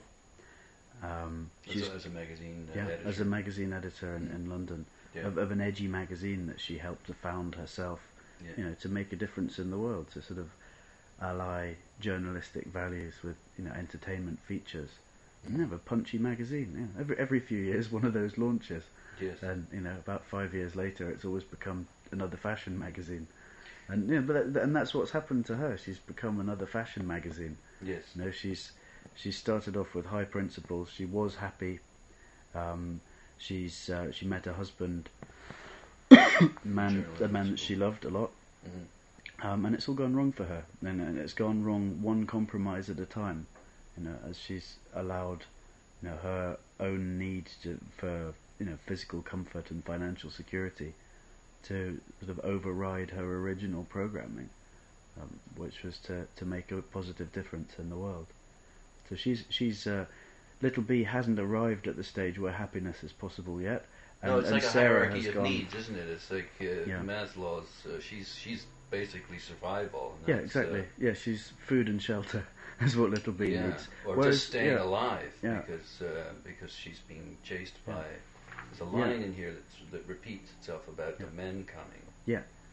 Um, because of what the men did to her sister. Yeah. And basically chased her out of Nigeria because she'd witnessed the slaughter of a community that she lived in. That's right. yeah. Yeah. She um, uh, I think it's really interesting that that you use um, Maslow as um, uh, uh, that you use Maslow in reference to Little Bee. It's true. She's right down at the bottom of that of that pyramid of that hierarchy of needs, and, Mhm. and I think to pursue um, Maslow, you you get right up to the top of his pyramid. You get things like um, you know uh, ontological security and um, religion, and you know these Mhm. these these very refined yeah, Yeah. notions of of what it takes to survive, I guess, as as a human. And I'd to thrive in a fulfilling life. I think I think that's Yeah. that the the angst, the suburban angst Yeah. that uh, that Sarah is and and Andrew, her husband, were were dealing with. Yeah. Was, But as, as as a sort of architectural construct, that pyramid of needs implies a sort of stability over time that I don't think is relevant in you know our our sort of more decadent Western societies. And it implies that you get the thing built from the ground up, Mm. and then that's it. You've achieved happiness, and it's there. Mm. It, it implies that um, that it's a solid and unchanging thing. And I'd argue that yeah, um, Little Bee is definitely still building that pyramid, but Sarah has built it and it's crumbled. Yeah. And uh, because you know it's not it's not the perfect metaphor Maslow's um, uh, hierarchy for for this very modern. Uh, sort of relativist existence that we have, where you know you you, you chase these mirages of happiness, and when you arrive, you realise that they weren't there. And yet, you know, it's not vain and foolish to chase these things because there isn't actually anything else to do. You Yeah. know, we don't actually need to go out and plant cassava. We uh, we do have to seek some kind of higher ideal. And, And that's yet- what Sarah's doing. She's, That's what she's doing. She's looking for it, and she never finds it. Well, she's doing it, but she's also um, there's another need, a sexual need that uh, a need for excitement. Sure, uh, yeah. That she indulges by having a, an affair. Yeah. Um, and that's as but as basic a need as uh, as food and water, or close to it. So, as you say, that pyramid is uh, is constant. So, sort of a sieve, or a, Yeah, nicely put. Force, yeah, it ca- she force. cascades back down to the bottom of it all Yeah. the time, and as as do most of us. yeah, I'm. I often get accused of like, only writing about adulterous women in my books, and it's like, you know, that's um, it's kind of an accident, really, rather than um, any particular concept that I that I'm trying to express there. Yeah. Uh, but I, I, I definitely write about people who are in transition, and all my work, you know, novels and short stories, it's all about um, someone to whom something life changing has just happened, Mhm. and the pieces are still falling when I pick up their story, and they are always trying to rebuild themselves. And these transitional people that I'm interested in are um, reveal um, stuff about ourselves, and one of the symptoms of being in transition is, you know, a sexual adventurousness, you know, uh, an infidelity, if you like. Mhm. But that's just Well, one it- of it- that's one of the symptoms of what these people are doing. Because actually, if you look at my work, they're also um, changing their uh, the place where they live. They're also changing their jobs. They're also changing their entire outlook on life. So it's just one component, and I think um, uh, but I do think it's a very revealing component. And when people are unhappy, actually, one of the very first things they do is have an affair. Yeah. You know, they'll probably have an affair before they'll consider changing their job. Mhm. And you don't change your whole life at once. You, you change, you know, your partner, your job, your place of living, you know, your friendship network, um, your set of philosophical beliefs. And once you've done those five things, then you're a new person. But no Yeah. one does it all at once. No, Um, and having an affair is probably the easiest of those. It's the easiest, yeah. And most people, perhaps think, the most exciting. I don't know. I mean, yeah, maybe it's definitely. I agree. It's definitely the easiest. Yeah, probably the most exciting, and it's also, in many ways, the most reversible. Uh, Well, you isn't if that, you if you fact- change your job, you have to formally resign and go Yeah. to a new job, and you you hear of very few people who cheat on their jobs because guess what? People are watching. You know, you can't you can't go to the office next door and actually start working there for a bit without formally resigning, burning your bridges, and moving to the next one. Whereas actually, um, human relationships are a little more forgiving. Well, know, in you fact, can- don't they go to uh, they go to Nigeria? The, the, the yeah, couple. they, they want to patch it up. They go to it up, Nigeria to patch exactly. up their relationship. Yeah. And, you know, the chances are that if the cataclysmic thing hadn't happened on the beach, then then the story of Sarah and Andrew would be just one more suburban story of a couple who um, had a few marital difficulties a few years back but patched them up. Mm. And that's what people do. I mean, quite often people will get themselves right to the brink of the precipice, frighten themselves, and then come back. Mm. You know, I've um, But then there's trust too, which is so difficult to rebuild. sure, yeah. And it, and trust gets to the core. Another sort of a theme that you, you deal with that we touched on. Yeah. And that is is, is revealing yourself. Yeah. Feeling comfortable enough to actually reveal yourself. Yeah. Most people never get to that point Yeah. with their partners. I'm convinced of this. I mean, most I, I'm I'm amazed when you know couples who are in their seventies suddenly divorce, or or or realise something about the other person. And if, um, I'm amazed how many layers of secrets are contained in even the most apparently um, easy to explain lives. And uh, that's what well, that's what I love about being a writer is that you can peel back the layers of people and get closer and closer to something that explains them, explains who they are, Yeah. and explains why people are so strong and resilient. You know, people aren't completely plastic. People do have a, a real course that they're setting through life. Often it's, you can't really work out what that course is until you've known them for a long time. And I'm, Yeah. I'm Or even when, as an that. individual, you can't really, you don't see a pattern until you've actually lived it and looked back on it. Sure. Yeah. Oh, yeah. We narrate our own stories in, in retrospect. You know, Yeah. we, we glorify ourselves and glamorize ourselves and, And organize ourselves. and exactly Yeah. and organize ourselves. Yeah. We we the, and you don't know, you know, whether what we're living now will in the future narrative of our lives be considered to be a harmless back eddy or whether that will be narrated as you know one of the major currents of our life. And, Yeah. Yeah. Yeah. You know, we. I think you're exactly right. We make sense of it in retrospect. Well, the interesting thing too about storytelling, and uh, you make the point uh, first of all that uh, I think it's a, it's a very good, interesting point that that these these uh, people who are seeking asylum, they they uh, as opposed to a novelist, it's life and death for them. They have to get that story and tell it in such a way that it's believable That's for them to live or to to be accepted or to Yeah. stay in, in in England in this Yeah. case. Otherwise, they get sent back to a death sentence. Too right, yeah, I think that's a good point. I mean, as a storyteller, I am completely in awe of the ability of people with a real story to tell it. Right. Well, Um, and real motivation to Yeah. tell it Yeah, in a way that's believable.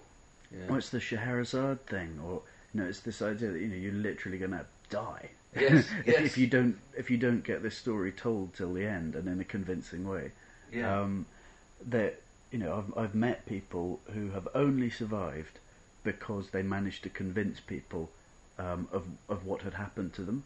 Yeah. And there's there's um, for example, if you're a, a refugee, um, an asylum seeker, you come to the UK, uh, your asylum application is going to be heard by you know a fairly junior um, civil servant who's had some training. Um, you know, they might be able to recognise, you know, or point to four different African countries on a map in the right order. Um, they may have some concept of what refugees from sub-Saharan Africa have gone through, um, but there will be a, there's generally a climate of disbelief yes. as um, their stories aren't generally believed. That's how you know these officials are trained to not believe the Mhm. stories and to assume cool. that any document you have is false, Yeah. any story you have is inflated. And so, you know, you come as a woman who's been raped, right? You might have you might not want to tell that story, right? You might not want to.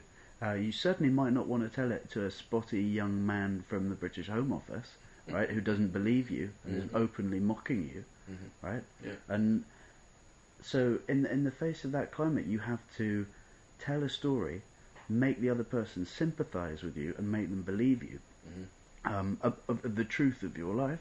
I mean, those those people who have their asylum applications accepted have succeeded in telling the story. They're survivors. they're aren't survivors, They? They're the and ones it's- who are yeah. most, as you say, most resilient, most Mm. uh, imaginative, most intelligent, most Exactly. resourceful. Yeah, yeah. Not only have they arrived at the point of being able to tell their story, but they've told their story in a way that has enabled them to survive. Right. So they're, they're incredible people. I mean, a, a, an asylum seeker who's come from, you know, one of the conflicts like the one I describe in the book. Well, quite often they've walked across huge tracts of Africa through other war zones, and they might have arrived in. Um, okay, you, uh, a really interesting source book for this is um, called Human Cargo: uh, A Mhm. Journey Among Refugees by Mhm. um, Caroline Moorhead, and she she talks about how people you know walk or get amazing uh, sort of odysseys that they have across Africa, and they often get to somewhere like Cairo, which is a big sort of clearinghouse for Mm. refugees, and they might work a menial job there for years Yeah. in order to save up enough money to pay a smuggler um, to take them into southern Europe. And you know they they better choose the right smuggler as well, because a lot of them will, will literally take the money and then throw the refugees into the sea as soon as they get offshore. Know, Yeah. so you need to not only be hugely resilient, hugely patient, hugely determined, but you need to be a great judge of character, mm-hmm. right? even before you get to the UK. At which point you need to be very good at telling your story. Yeah. So as a novelist, you know, I who you know I tell stories. I'm interested in the structure of stories and the voice that people use and the way they present themselves. And you get so you've I'm in awe this, of them. You, you and you've you've been able to interview a lot of these great storytellers. Well, um, not, part of the not not not many No. actually. Um, I didn't interview many uh, refugees and asylum seekers. What I mostly um, did was was spoke with people who work with them. Okay. Um, my favourite interview actually was with a, a developmental psychiatrist Okay. who actually interviews the children that we detain. We, you know, we, we detain children um, who've committed no crime, you know, who've come from a war zone, who are suffering from post-traumatic stress. Well, we put them in prison. Um, and the most revealing interview I had was actually with the psychiatrist who works with these children. Mm. Um, That's right. That's one of the concerns too, isn't it? That Yeah. the children are being. I mean, there's a couple of others too. There's a profit motive that uh, that's involved in the detention centres are run by um, private sector. That's right. Yeah, this is. Yeah. I was really shocked to discover this, and most people are shocked when they discover it. Um, And this is why you've written the novel. Then is it based? It's sort of based on you, you're shocked, and you want other people to be as shocked, so that what eventually there'll be a groundswell to Mm. change the system. I assume Well, that's an ultimate I objective. um, no, I don't. I don't write because I think I can change anything. I think I, I write because I believe in the truth of stories. I believe in the emotional truth of them, and I believe that you can do something in fiction that you don't have the space to do in print news. Although you could have done it in a print, you could have done it in a non-fiction book. I could have done, um, but there are a lot of good non-fiction books about refugees, Mm. and um, none of them get the readership that they deserve. And it doesn't, you know, people who are already interested in in the idea of a refugee will go out and buy a book about them, but most people aren't. Most people's eyes glaze, o- glaze over Yeah. when you say the when you say asylum seeker. Yeah. And actually, their stories are the most interesting stories on earth. And by definition, these are the people who who transgress, who who cross boundaries that shouldn't be crossed. yeah. um, well, sort of emotionally too. and I mean, in that sense. Yeah, I mean, they're incredible people, and I, I wanted to tell the story through fiction because I think that it has an emotional truth to it that's more compelling. And uh, so I, I don't want to. I don't think I can change things, but I, I think um, what I can do is make people interested in these people again because we've lost interest in the most interesting people on earth. I think that's tragic. I think it's a monument to our hubris. Right? We're, we've become so insular, and we're we're watching pallid imitations of life on reality television, um, rather than looking outwards and seeing who are actually the most interesting people. I'm just trying to make them interesting again, and then it's up to it's up to readers, it's up to people, you know, what they do with the information. But I'm just saying, guess what? These people are fascinating, and we should be more interested in their fates, and we certainly shouldn't be treating them as some kind of cash crop that that we can detain for for for our own pleasure and satisfaction, and for the profit of you know secretive multinational organisations who run these detention centres for profit. Um, So it seems like So- there's a misalignment Yeah. of, uh, you know, the general public, as you said, is, is fascinated by this shit that you see on on television. These these these reality TV mm, shows where people are stuck on desert islands and yeah, yes, they're trying to survive. Yeah. Uh, when they're they're what they're they're ignoring or they're misplacing their their awe or their respect or their attention or they're just wasting their time. I mean, it's just absolute onanism. It's Mm. Unbelievable what people are interested in on television, But and I just think that But they Yeah. are though. I think that's the Mm. sad point. You, Mm. can't really force them to be. oh no, I'm, But, I'm not. but what you're doing yeah. is using a. you can persuade tools. them. You can Yes. persuade, and this is my whole thing about being a storyteller. You can Yeah. persuade people to open up a little bit more, and um, I think if you give people interesting stories, then they will come to them. It's, Mm. You know, people aren't dumb; they're they're just fed crap uh, to the point where they've uh, come to accept that as normal. Mm. And actually, you know, nearly everyone I meet is fantastic and better than that, and and could be having more fun in their lives if they opened them up, if they opened themselves up to more stuff. You know, so I don't. I'm not. I'm not being. I hope I'm not being patronising when I say that stuff on TV is a bunch of a bunch of crap. Because well, I just think it is, and I think people are. I think people are better than that. I think readers deserve better than that, certainly. Mhm. And I, I'm trying to give them stories that are about real life. That I'm so committed to realism. I'm so committed to saying, well, look, you know, let's not forget that reality is interesting. Let's not forget that there are people out there who have lives that are indescribably different from our own, and from whom we could learn. Mhm. Instead, we lock them up and send them back to their deaths. You know, what a what a terrible, terrible indictment on us. Mm. You know, how how difficult that will be to explain, you know, to our children if we don't stand up and try and resist that in some way now. Nicely put. I'm speaking with uh, uh, Chris Cleave, who is the author of um, Little Bee, uh, published in Canada by Oh, by Bond Street Books. Bond Street Books. And in the States, it's as part of Random House. Yes. Yes, okay. Um, I want to, uh, I want to look at, uh,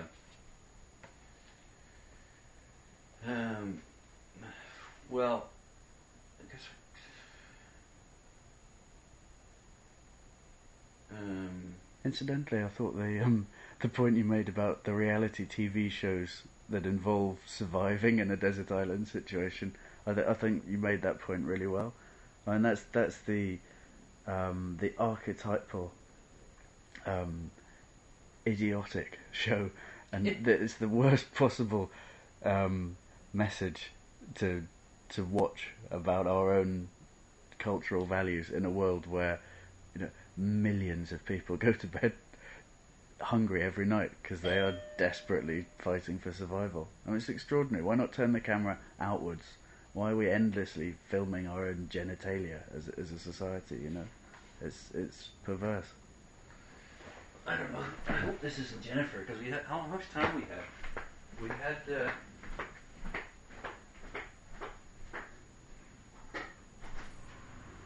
Hi. How are you? We're not. uh, How much time? What, how much time? What time we got now? It's uh, 2:45. Two, is it two forty-five already? Oh my god. Uh, okay. Yeah, sorry, I have to have them somewhere at 3. Oh, do you? Yeah. Okay. Hey Um, Jennifer. Hi! Okay, that's. Oh, I had no idea the time is flying by so fast. Um, okay. Um, maybe we could. I'll Have just- I have I been ranting again? No, no, you haven't been ranting. No, no, not at all. Sorry, Um, Nigel. Okay, well, sometimes when I when I get into one, it's hard to stop me. Yeah. Well, let's. I just want to wrap up then with. Uh, um, it seems to me that what you're trying to do is is um, extend the audience, or Mm, for a, a serious topic. yeah, And absolutely. you're using fiction and your storytelling Yeah. skills as a way of getting people to think about important, serious topics. That's really nicely put. Yeah, simple as that. That's all I'm trying to do. I'm just trying to say that yeah, real life is interesting, Mhm. and if, if you if you assume that your writer that your readers are smart, which I do, um, then it lets you write um, at a really high level and enjoy it and make it fun and exciting and compelling. And that literary fiction should be exciting and it should be something that everyone wants to read. Well, it and- should also, I think, uh, provide uh, um, some sort of moral uh, life lesson as well. Oh, oh, I don't know about that. I mean, I, I'm definitely not trying to provide a moral lesson. Or I'm, I'm trying to provide a, an example of, of a life lived in extreme situations, and then the reader, yeah, I mean, it presents. A, I definitely present a moral challenge, Hmm. right? And then, but but there's no lesson that I draw from it, and I don't. You I- don't, but I think that you Yeah. you, you bring you. It, it's required on the part of the reader once they've read this book to think seriously about Yeah, what the, what they're doing in a world where this sort of activity takes place yeah, or absolutely. not doing. Absolutely. I, I, I mean, my challenge, I guess, to the reader is to say, well, look, this is an issue in which you can't declare yourself to be a non-combatant, right? The, uh, we live in a world where you, you have to engage now, and you have to choose a side. You know, you have to choose um, the, you have to choose compassion, or you have to choose closure. Are you going to close yourself off to the world and say, okay, my, uh, you know, I'm okay, my family are okay, and screw everyone else? Or are you going to take a more long-term view and say, oh, I actually care about my children's world too? Uh, in which case, we've got to start to work out um, some of the differences that we have between the so-called developed world and the so-called developing world. Because guess what? At the moment, that gulf isn't getting any narrower, um, and I, I, I think it's an issue on which you can't be neutral. And I think you can only be neutral if you're really ignoring the issue. And I don't think it's safe to ignore anymore. So that's um, I, I, I, I, like to get people to engage with it. Very good. Well, you certainly got me engaged with it, and I and I wish you uh, all the best of luck in getting uh, millions of others engaged. Thank you. Well, that's Thanks. great. Well, I just hope they'll enjoy it if they read it. Really, I mean that's And I think they should turn this into I a do. movie. I mean, I really do. I can, I can see it right now. It's, and speaking of ways Yeah. of getting larger audiences to to look at this serious sure. sort of issue. I mean, I'd be delighted. You know, if someone wants to make a movie of it, I'd be delighted. I'm talking to a couple of people at the moment, Mhm. and if that happens, that's great. But for for me, I'm going to stick to writing novels because that's the thing.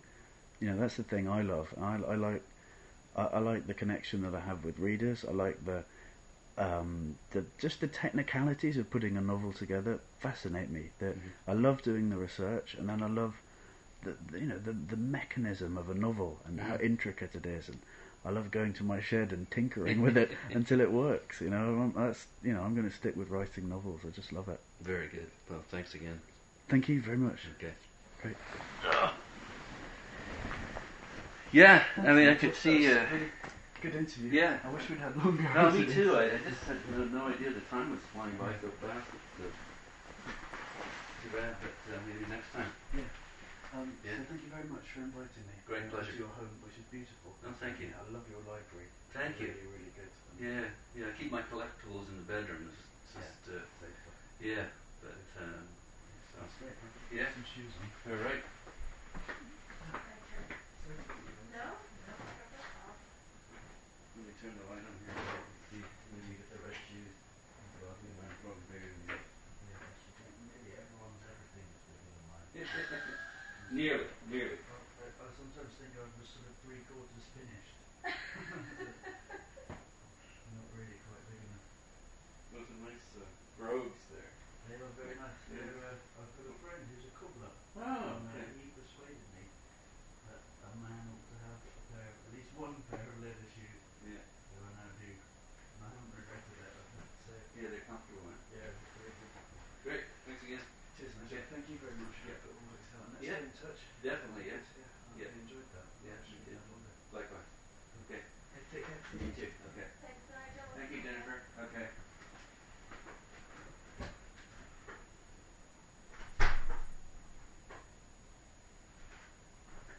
Jeez.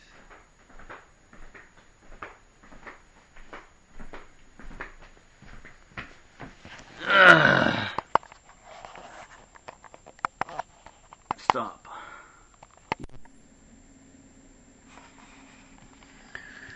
Robert Rulon Miller is the proprietor of Rulon Miller Books, based in uh, Minneapolis. No, based in uh, based in St. Paul, Minnesota. Based in St. Paul, Minnesota, the company specializes in rare, fine, and interesting books in many fields: first editions, Americana, literature, fine and early printing, travel, and the history of language um, Mr. Rulon Miller started in the antiquarian bookselling business by working for his father.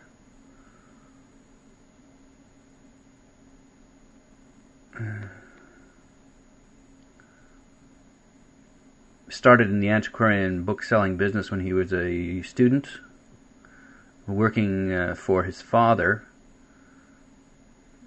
We pick up the conversation when he decides to leave his father in Rhode Island and set up shop in St. Paul, Minnesota.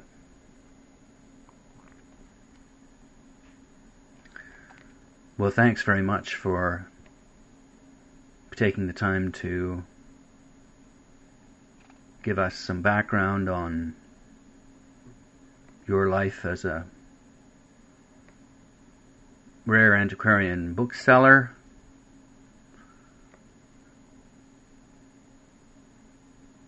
And advice on how to collect. And advice and collecting advice. Well, thanks very much for taking the time to talk to us about your life as an antiquarian bookseller and to provide us with uh, collecting advice. I've been speaking with Robert Rulon Miller, who is the proprietor of Robert, who is the proprietor of Rulon Miller Books, based in uh, St. Paul, Minneapolis.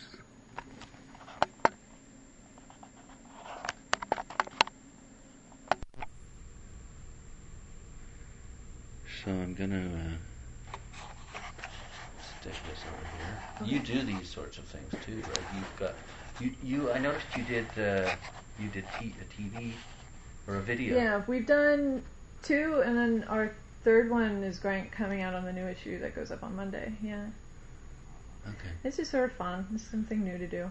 It's true, isn't it? It's Yeah. uh, well. First of all, let's start off with uh, Jessa Crispin is the host. How would you like to describe yourself? Editor and founder. Editor and founder. It sounds way more professional that For way. For sure, it does. Yeah. well, plus you're a producer and a host. Yes, and a Uh, blogger and uh, you know tap dancer. I don't know other things. Yeah. Okay. Welcome to the BiblioFile. Thank you. Um, okay, so we, you are living your dream. Oh right. Are you? Um, I guess. I suppose so. Um, this was all very unintentional and very accidental, and not what I wanted to do with my life, honestly. Um, and Th- not this- that I'm complaining. This being Bookslut. Book slut. Yeah, Okay. and I'm not complaining at all. I'm extremely grateful for everything, and this is all wonderful and lovely. But it really wasn't sort of what I planned to do or wanted to do, really. But you're doing it, and you're happy doing it. Yes. Very happy doing it. Yes. it. Okay. And it doesn't get much better than that in a human life, I don't think. Right. Okay. Okay, I should have phrased it differently then. Um, okay, so uh, if you could briefly tell us what Bookslut is. It is an, an online literary website um, that has a daily blog and then a monthly magazine, which has features and reviews and yeah, the traditional sort of, uh, I guess, review section kind of stuff. Okay. Are you making any money? I am making enough to um, live and buy food um, And books? and books. Um, Even though you get a lot of them for free. Yes, I do. Yeah. But although I still buy, I still, you know, go out drinking, come home, and go on Amazon and make some regrettable decisions there. But the one-click shopping is just, it's too easy. Yeah. Um, Which is the key behind their success. yeah. So Bookslut, well, it's I should say uh, that it's Bookslut plus freelance writing. That Okay. um, yeah. Bookslut does not alone support me. Okay, that was my next question. How are you making the money, if you don't mind? Uh, this is a very American. I'm not American. I'm Canadian, but I, I hate to be so materialistic in this line of questioning. But I want to. It, it, it really is uh, I think, something that a lot of people are really interested in monetizing Yeah. their not dreams, but putting into living a life that they really would love to to live and earning a living doing it. Right. That's what. That's why I'm going in this direction. That's fine. Um, advertising. That's how we make money. So, uh, publishers. Publishers, writers, um, writing programs at colleges. Um, sometimes movies. Like if it's an ad- adaptation of a book, we get some movie ads. Um, so yeah, it's sort of anything that's slightly related to writing or books.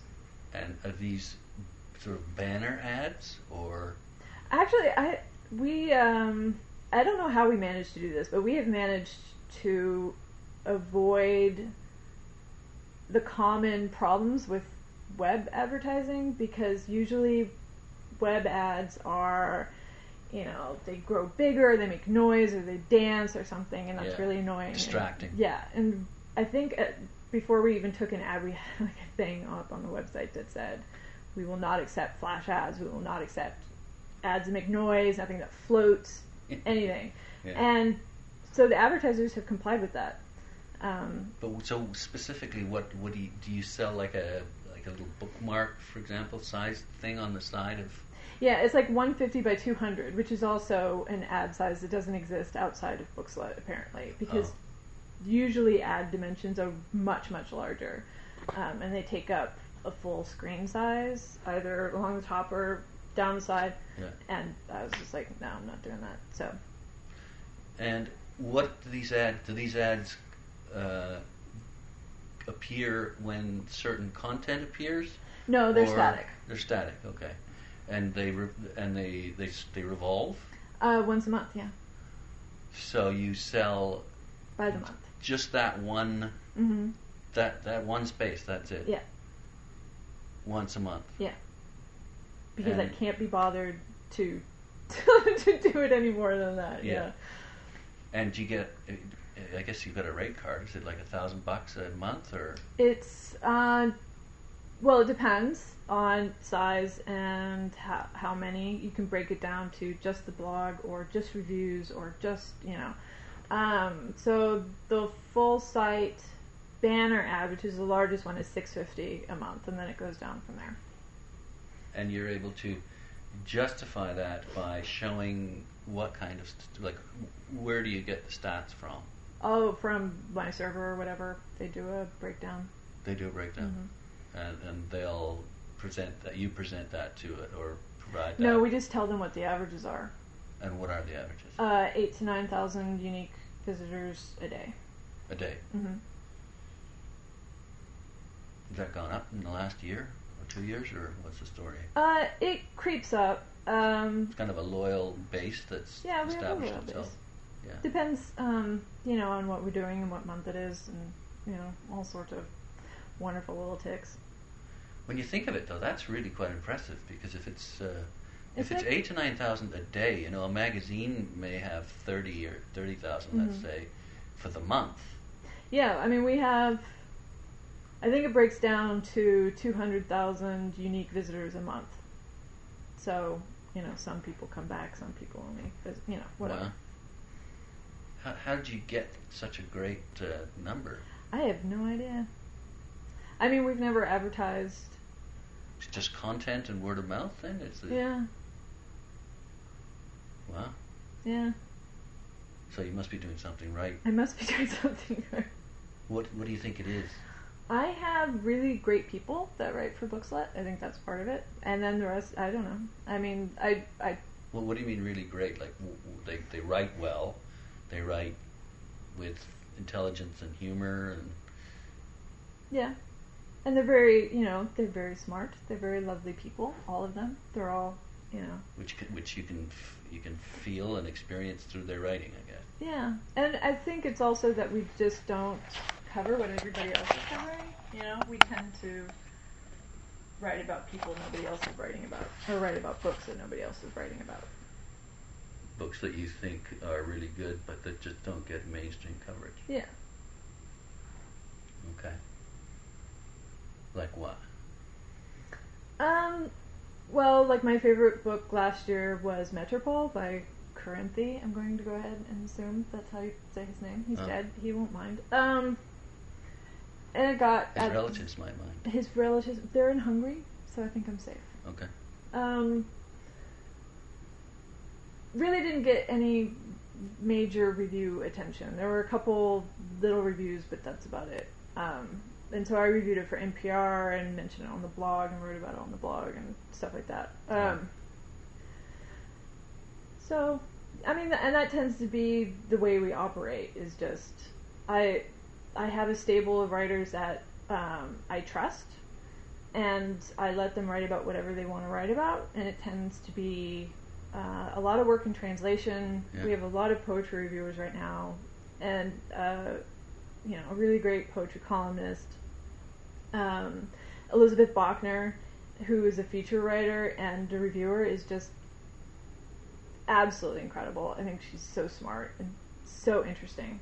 Um, and Barbara J. J. King, who does anthropology pieces once a month. Um, so it really is just a wide range of.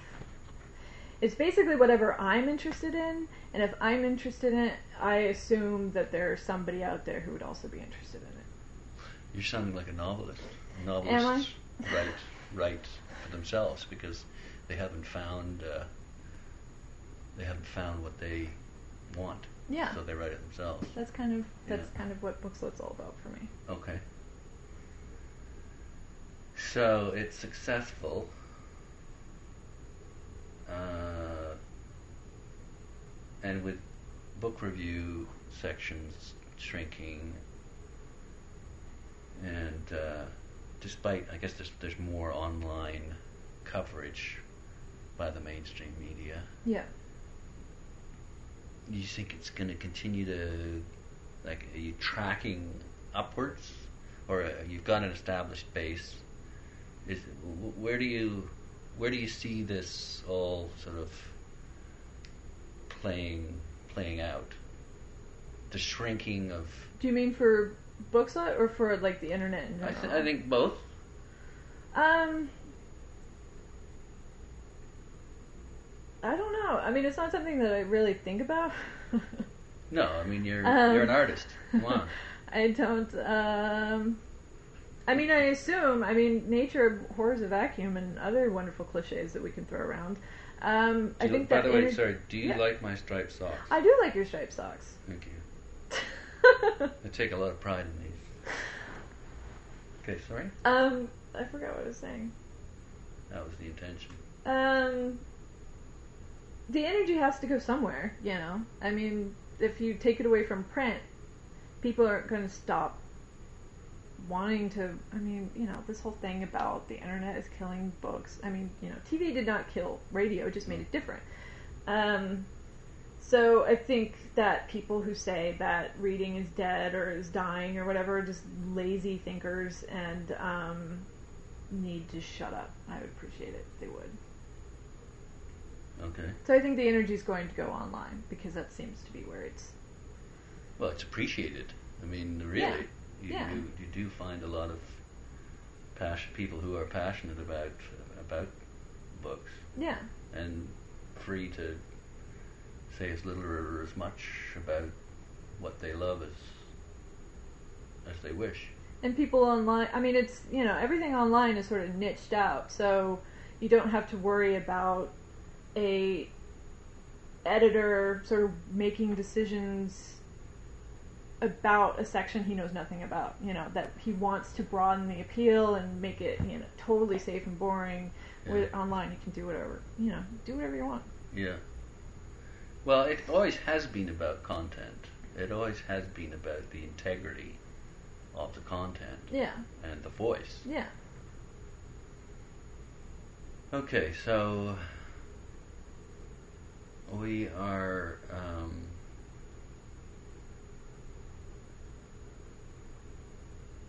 we're at we're at a stage right now that do you, do you feel like we're at a some sort of a turning point where the, the, the traditional um, structure of, of the media hmm is being really uh, torn apart, hmm and and bloggers are are an important factor uh, behind this. Yeah. So, is there going to be a? I know this is another advertising question, but is it? Do, do you do you see from your experience people that typically have advertising money? Do you think they're going to, you know, chop it up and fragment it and pay attention to lots of different blogs? Well, yeah, they're going to to- have to. I mean, that's where the readers are, and that's where loyal readers are. So, I Yeah. think it. If they don't, then they're being really foolish.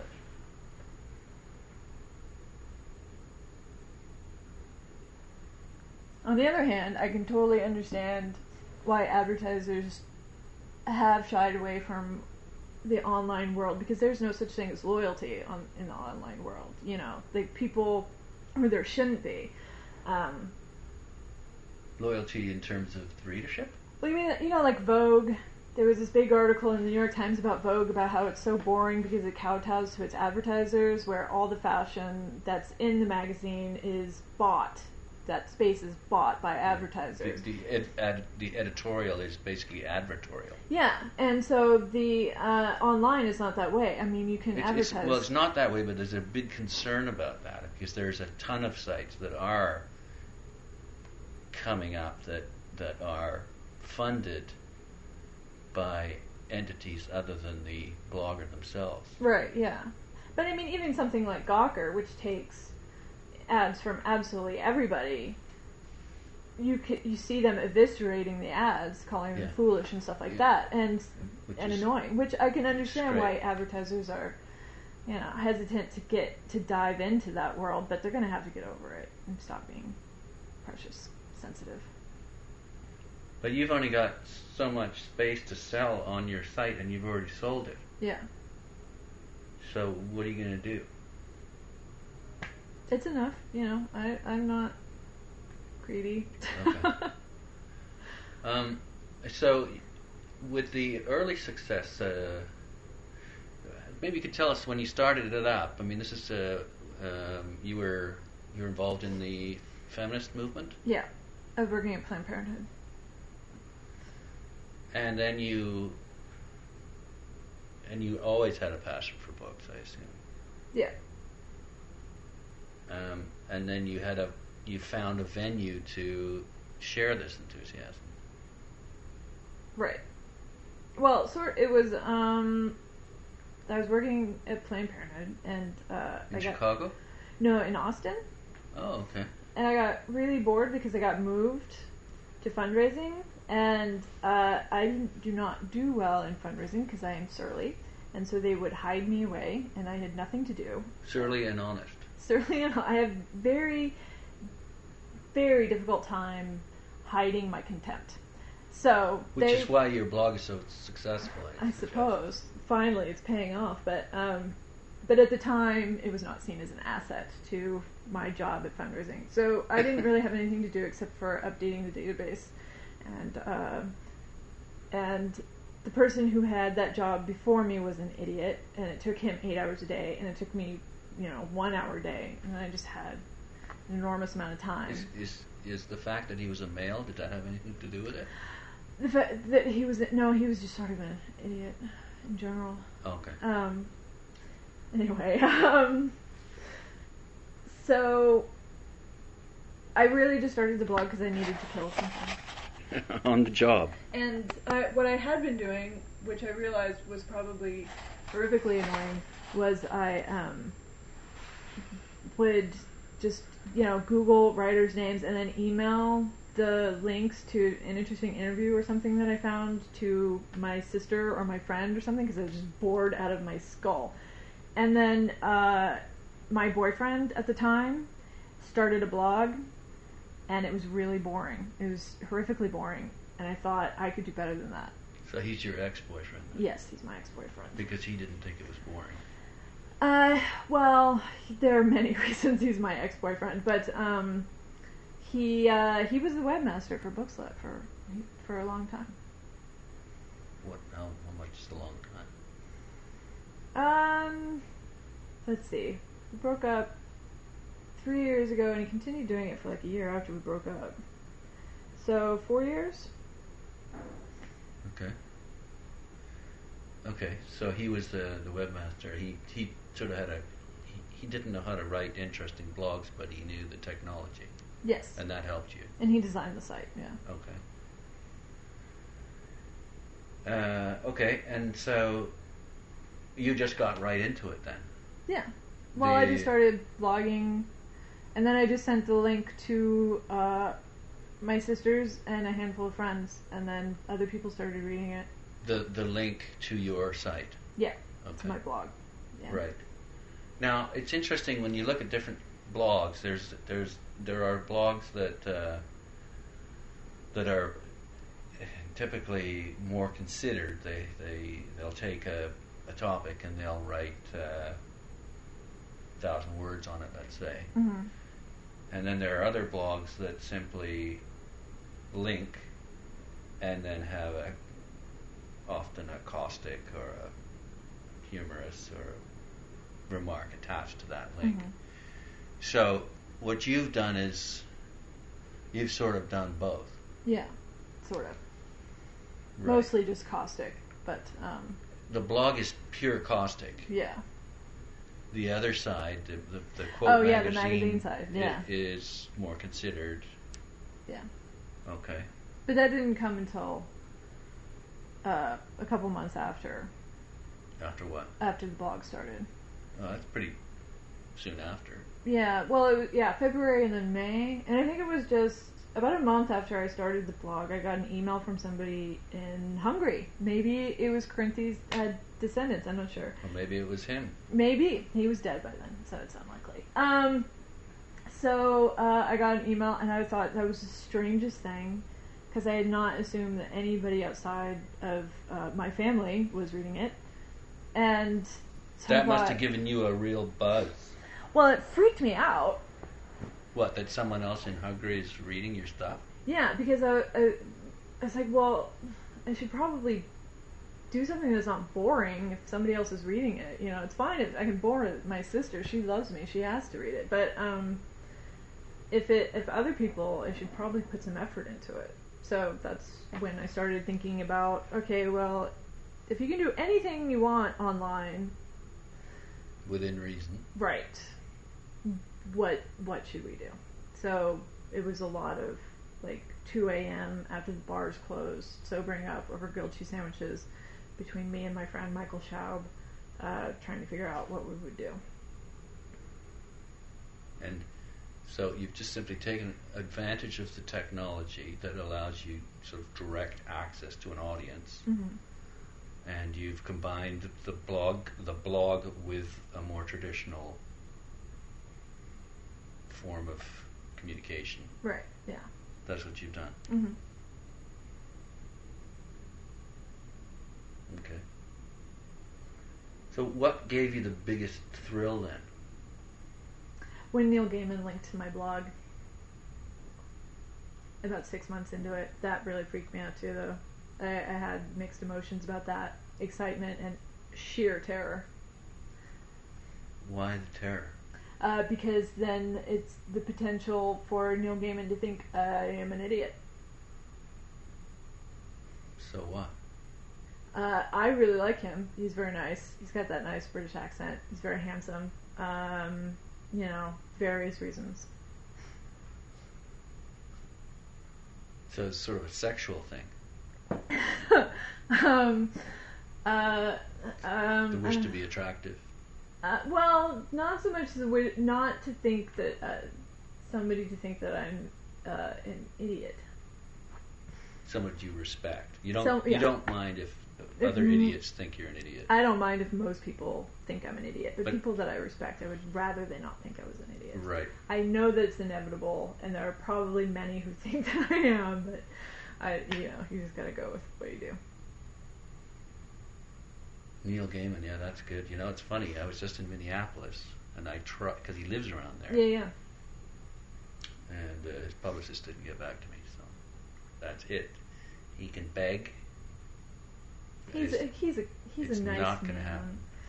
You should give him another shot. He's very nice. He's pr- he's put up with a lot of shit from us over the years. You know, he's been willing to sit down for interviews and all sorts of nonsense with us. So So when he linked, then that was a huge thrill. yes. And then what happened? You thanked him for linking? No, it was even worse because I had been told about it by um, my ex boyfriend. Sa- the same one or Uh, No, different one. Uh, ex at the time, even boyfriend. Uh, he he told me about it, and then he sent me an email that he had gotten from Neil because Juan, the ex, emailed him and said, "Oh, by the way, you met this girl." Because six months before that, or something, like I met him at a convention, and I was um, unable to form sentences. I'm not sure I even got my name out. I was mostly staring at the carpet and blushing. And uh, and Neil wrote back, "Oh, I remember her." So then the horror of now Neil Gaiman not only maybe thinks I'm an idiot, but thinks I'm incapable of speech as well.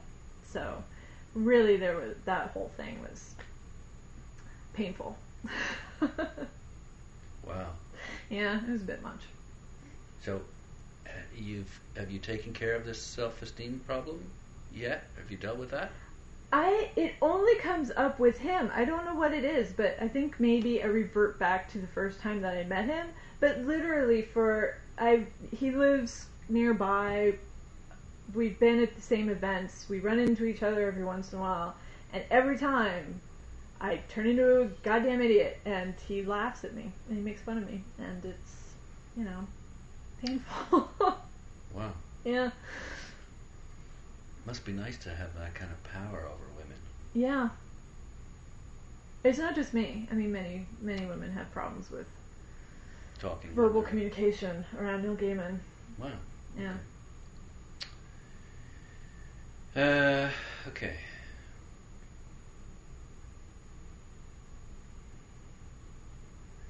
So that was a thrill Yeah. and a stepping stone. Yeah. Did you interview him then, or No, it took me years before I could. do have you done that though? Yeah, twice. Okay. Great. Okay. So, what about access to? First of all, you you basically took the blog and then and then you started to realize that you could actually go and talk to people Yeah. and interview them for your site. hmm So you actually, this is how I feel. I've had access to some of the greatest authors, living authors, and it's it's so to to be able to have. First of all, they're more accessible than you might have thought. Is that- Yeah. and that's Yeah. because I suppose the media doesn't pay that much attention to authors. Is that what you, why do you think that is? Oh, they also seem really friendly. I think that's it. They're friendly. They don't want to hurt anyone's feelings and say no. Maybe. There's that self-esteem thing coming in. Um, okay, so they uh, so you set the blog up, and then you decide when you set it up, you decided, well, wait a minute, why don't I just go out and talk to some of these people? right. Yeah. And then getting these interviews on your site hmm uh, obviously is a, a way to drive the traffic because the bigger the name, the more people are gonna. Yeah.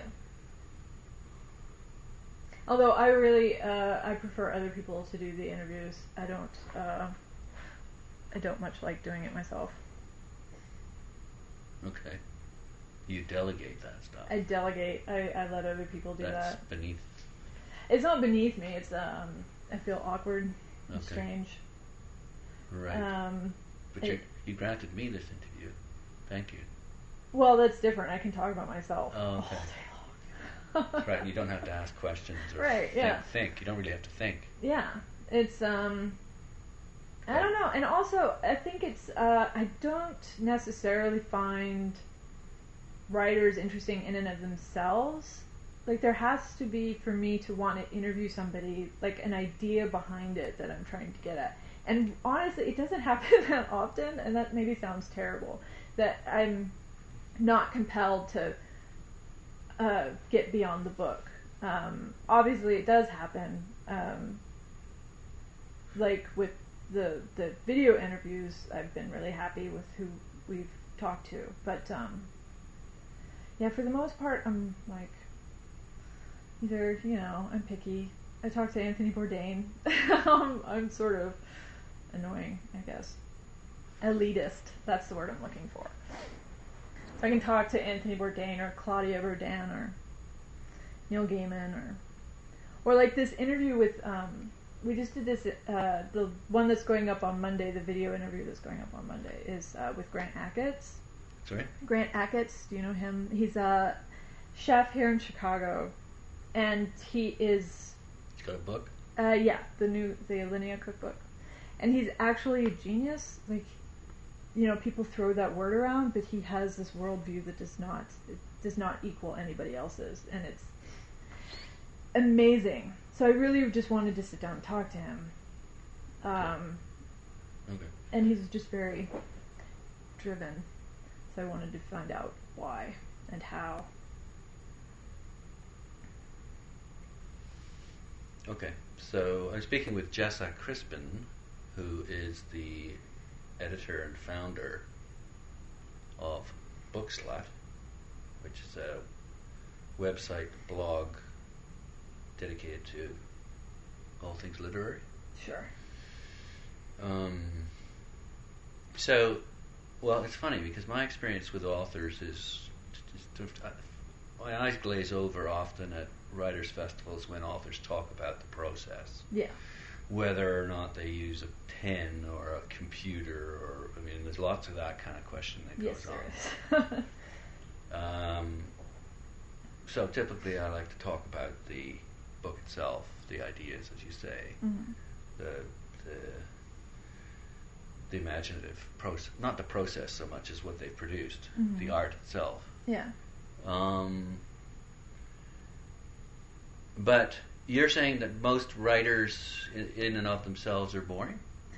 I wouldn't say that they're boring. I just maybe don't want to. Um, That- can you compare that to, sorry, compare that to a movie star, for example. oh, please, total blank and boring. Are you kidding? Yeah. Yeah. Or or compare the writer who whose life is words. Yeah.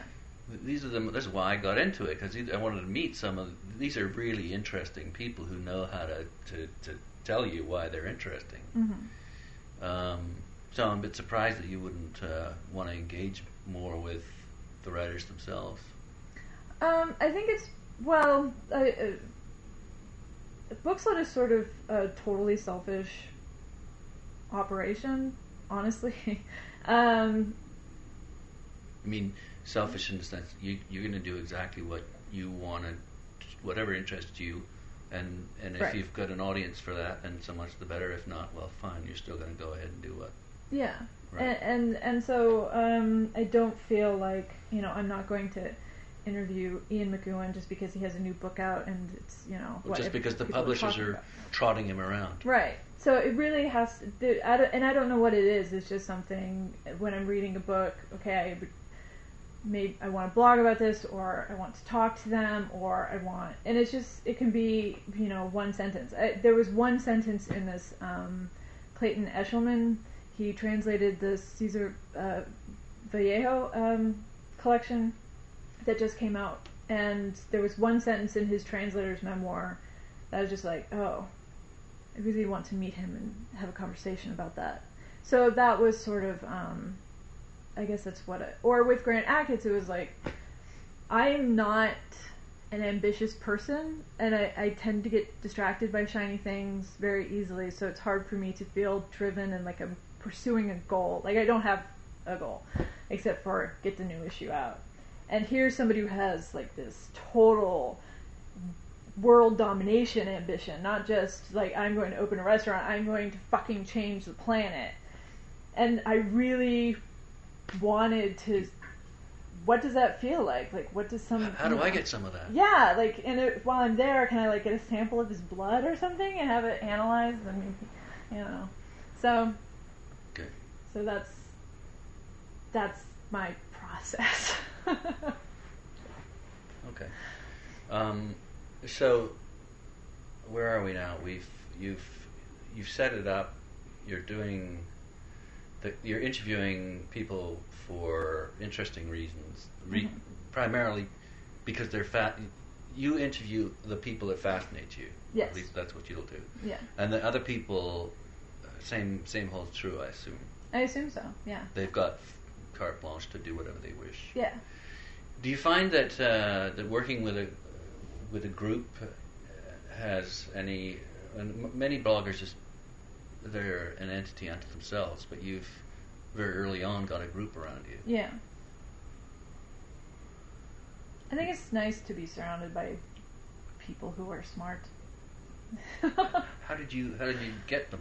oh, they all they basically all find me. Um, They to, right off the bat, they, the people saw what you were doing. They liked uh, your caustic outlook, among other things. Well, what else did they like? I wonder. I don't know. Well, you still haven't given us that Yeah. secret. Sorry. Um, and then, so they approached you. Smart people approached you and said, "I want to write for you." Yeah, that's that's exactly how it happens. Every every person that's on Bookslut sent me, you know, like a pitch or something like that. Eh, Or except for Dale Smith, who I pursued and made write for me. Okay. Do you, do you do you just say, "I'll thank you," or do you pay them? Uh, they get books. They Oh, used they used to get paid, and then advertising uh, went down, Okay. and so I had to stop paying them, or else I was going to have to like rethink Yeah. everything. Yeah. So Okay. Uh, so they get books. yes. Okay. Plus the prestige, of course. Oh yes, of course. Okay. Are you going to change the name Bookslut or not? I, I'm thinking I need to change it now that I'm 30 uh, to. Now that uh, you're not a slut anymore. Well, no, that's still there. Um, But now that I'm 30, it's uh, you know it's going to have to be female reader of a certain age. Um, I'm thinking that's going to have to happen in the next couple months. So it's going to be something something formerly Bookslut. no, it'll just be you know, and we'll put some drawers on the chick, and uh, you know, be respectable, for God's sake. Why? Because you're caving. No, because I'm old now, and it's charming to be the book slut when you're 25, and when you're 30, it's like, oh god. It's, it's like a 50 year old wearing a miniskirt. Yeah, it's a little bit inappropriate. Okay. Plus, it's you're trying too hard. Yeah, I mean, I've been doing this uh, my entire adult life, but uh, maybe it's time for a new name. Okay. So are we breaking we're breaking news here? Is this No, because I'm lazy, and that would mean probably redesigning the website, and I'm not currently dating a webmaster, so I don't know how that's going to work. Um, no? But, uh, but have you just given me a scoop here? what, that I'm changing the name? Yeah. No, because it won't ever actually happen. Oh, it won't happen. No, Oh, probably okay, okay. So you're lying to me then. Well, it'll probably just I'll just have to shut it down uh, because it's gotten the name is inappropriate. Okay. You really are caving then. no, uh, well, you know, who knows what the future holds. Like I said, I What- what can't does that mean? I That- can't that- make plans and have goals. Oh, wait a minute. You've been offered something? No? No, not at the moment. Has anyone offered you anything? Yeah, Who? people. What are their names? Um, one starts with a D. The other one starts with an R. What And there do was for? J. Uh, I'm not really willing to talk about that. Okay. So basically, what they want you to do is to pull all your readership into their corporate spider web Um, I guess. and pay you the major coin to do it. No. No, that w- it was more Otherwise, like you would have done it a long time ago. it was more like no because I can't like uh, put on clothes and go to the office. You know, like I'm not that type of person. hey, Um, wait a sec! You've got Gustave Courbet over there, my favorite artist. Yeah, yeah, I love that book. The Origin of the World is probably my favorite. Yeah, Uh, it's good. wow, sorry. That's okay. next to the cream of Tank Girl, Yeah. Nerve, Don't Kiss Me, and a few others. Hmm. Sorry, that that's just that's very important though, Gustav Courbet.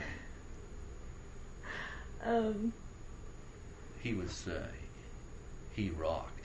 he did rock. He uh, My other art books. he's a bit. I mean, he, he- he's a little bit like you. Huh? Is he your hero? Because he he basically No. he he painted the ordinary man Mm-hmm. in ways that no other artist before him, as you well know, uh, painted, Mm-hmm. which was kind of revolutionary. What, and you're, what are you doing that's revolutionary? Nothing. Nothing that I know of. I too am. You must be doing something revolutionary. Come on. Okay. Um, what were we talking about? Uh, oh, job offers. yeah, job offers. Yeah. No, it was more like uh, expansion or moving into a different direction, like me keeping Bookslut and then doing like consulting or something for them, uh, publishing or like something along those lines. Okay. It sort of varied um, depending on who I was talking to. Right. But you don't want to. St- I mean, ideally, you don't want to sell out, do you? Or was it a sellout? It wasn't so much. It wasn't a sellout. It was I would still retain ownership and everything. It would just I would be doing something with them as well. Okay. Who's them again? Some people, Okay. very nice, very nice, charming people. Okay. Um, okay, let's just. Uh, in, I, I think we've covered the history a little bit, hmm the philosophy. We, we, you've given me the caustic. I don't give a shit what anyone else thinks. I'm doing exactly what I want to do, Yeah, and if they're interested, they they can read. If not, they can piss off. yeah. The future, you've been offered something, but that's just not quite right. Yeah, yeah.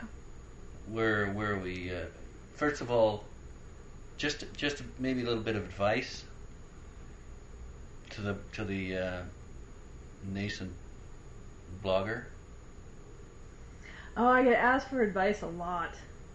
oh dear I never know what to say because I don't know why Bookslut really works. Uh, be yourself I guess, but then, but be yourself, but be really interesting. You know, a lot of people a lot of people aren't interesting much better version. that's in fact yourself. that's why they invented alcohol to make other people interesting I can't blog drunk. I've I did once, Okay. and it didn't really work out for me. But um, yeah, no, I get it. I be interesting be interesting. what happens if you're not interesting Then don't stop blog talking. okay Yeah, I better Or- stop talking then or like, you know, I don't know. Why would you think? uh, Everyone should find themselves interesting, at least. You know. And unless if they've got don't, some- you should like go see a therapist. exactly that's self-esteem again Yeah. okay any other advice Um, my personal uh, life philosophy is uh, to be um, like one of the spinsters in a W. Somerset Maugham book, and that seems to be working out for me pretty well. Um, That's advice to a, a potential blogger. Yeah, because it's like uh, educate yourself, be glamorous, like work on yourself. Don't take shit from anybody. Don't give away your power. Like be the strong, witty one in the room. Um, so yeah, that's that would be my advice. Think of yourself as a W. Somerset Maugham spinster. Okay. And does the club foot help or not? The spinsters don't have club foot, No, I know, but but he's my patron saint. He's up Yeah. there on my wall. I loved the writer's notebook. I read it when I was about tw- 20. I love him dearly.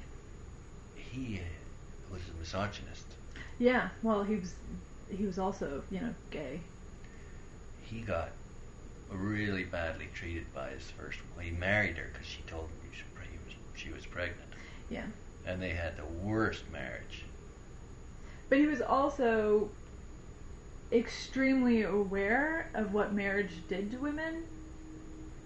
And those books are my favorite of his. His like The Painted Veil and Mrs. Craddock. Like just pin you in and um, you know at the time take away all your power, make you completely dependent and bitter and angry. Um, so yeah. It's funny that you should mention Somerset Maugham um, because he changed my life. How's that? He wrote a book on the 10 greatest novels ever Mhm. written. And before reading that, I didn't care for fiction at all. And then I read all 10 of the books that he'd recommended. And what were the books? War and Peace, The Brothers Karamazov, The Red and the Black, Madame Bovary, Magic Mountain, uh, um, I think, uh, Moby Dick, Vanity Fair. How many's that? That's eight. You're counting them. No, I'm not. yes, you are. I think I've grabbed one finger twice. Oh, anyway, Well, then nine. so he, uh, yeah, Uh, and it's interesting that that- I what I said I was closing here, right? In closing, I'd asked for some advice, hmm and then you said spinster, hmm and then I wanted to end with some. You've recommended, you've recommended a couple of his books. Yes. It's interesting how he's seen as sort of a mid-level writer by you know by what history or the establishment or Yes. But as he says in his memoir, you know, the reason he doesn't have any style is because he had more important things to get down on paper than the style. I think you like his I persona. You like his persona as much as you like his writing. I love him, top Yeah. to bottom. There's a site. Uh, Yeah, the W Dedicated. Somerset Maugham Yeah. blog. Yeah. okay. Yeah, I'm aware. I have a bookmark. Yeah. Um, okay. So the spinster. I'm so grateful for the editing function. it's fantastic, isn't Yeah. it? Yeah. Um, no more advice then? Like, link to people? I mean, you must have done something other than, uh, you know, I just doing what I like to do, but did you have some sort of SEO person, What search engine optimization person, No. tell you, oh, you're going to repeat these words, or No. uh, did you make a point of, you, you did a whole bunch of linking? Yeah. Like almost, th- that must be part of it. I guess. I mean, that's the whole blog thing. That's purpose, function. Maybe that's why mine isn't as popular as yours. I don't blink very much. You don't. I've been around for seven years. I I am sort of seen as the man now. You know, like the establishment. So, uh, you know, How does that? How does that follow from what I just said? well, the the other a lot of the other newer literary blogs, it's hard to get attention. They're all sort of Oh, okay. because it came at a later time and Bookslut was really it was the only one alongside moby lives which went away and then came back and went away just recently. back. yeah Yeah. um so at the time it was way easier i guess and i mean i guess To get to get attention because there wasn't as many to Okay. go by Okay. Can you n- name me your top ten oh favorite? jesus um okay uh the varieties of religious experience by william james No, no, no, no, no, no, no. novels only No, no, no, no, no. What? You. I didn't even finish my question. Oh, because I get the question of 10 favorite books All all the time. And what do you think I am? Some kind of cookie cutter?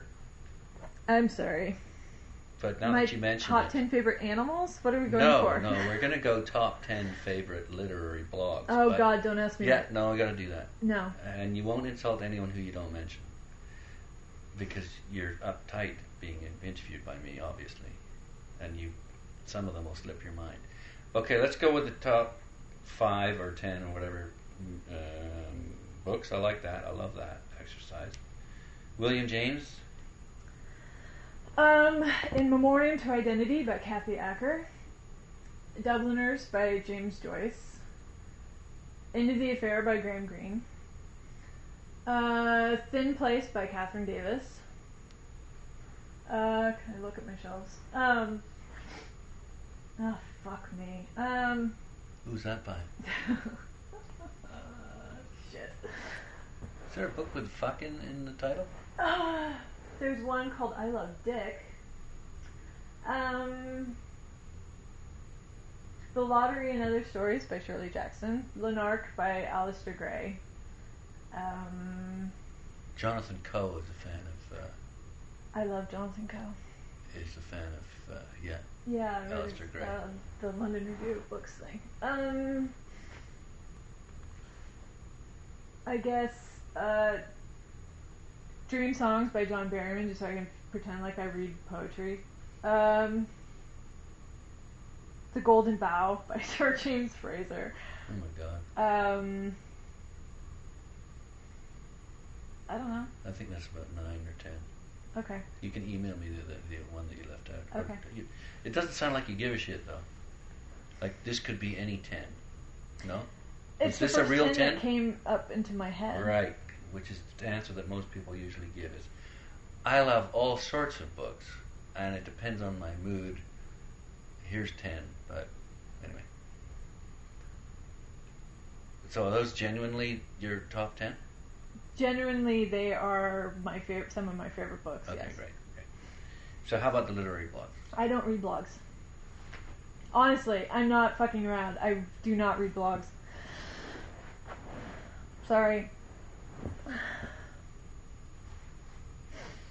What were your top ten favorite blogs? I really like Moby Lives.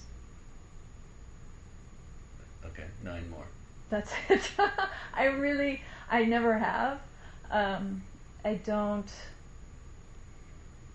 Uh, I don't. I just don't read them. I don't feel compelled to. Uh, I don't. Okay. So yeah, Dennis though of Moby Lives, he's nice, nice chap. Anyone? Uh, okay, not your favorites, but who would you? If if someone's just sort of entering the blogosphere, where do you think they should go to kind of get a good? Me and Dennis.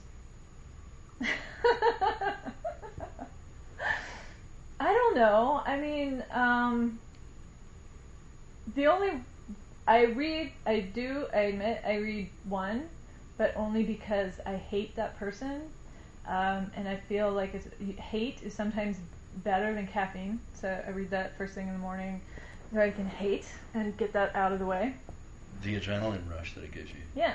Yeah. So, uh, and that's really the only one that I read. and that one is. Not telling you that. I'm not going on record with that shit.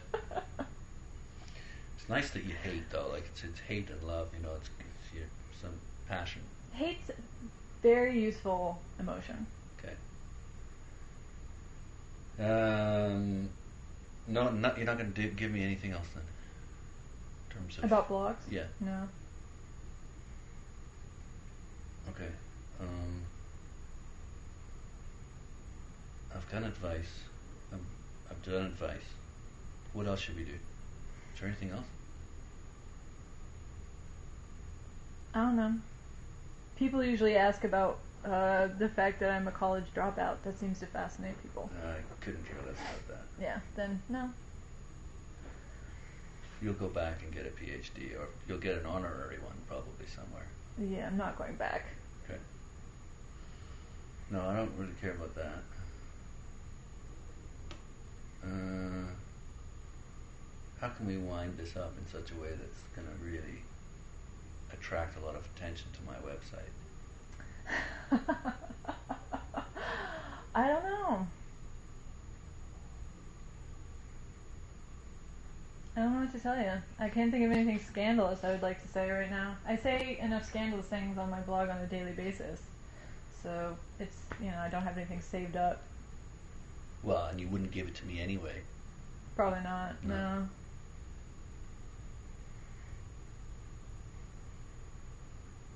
What about out of out of uh, a sense of um, humanity and altruism, What would you like me to say in the sense of humanity and helping me out? al- altruism? Right. What would you like me to say that will attract a lot of attention?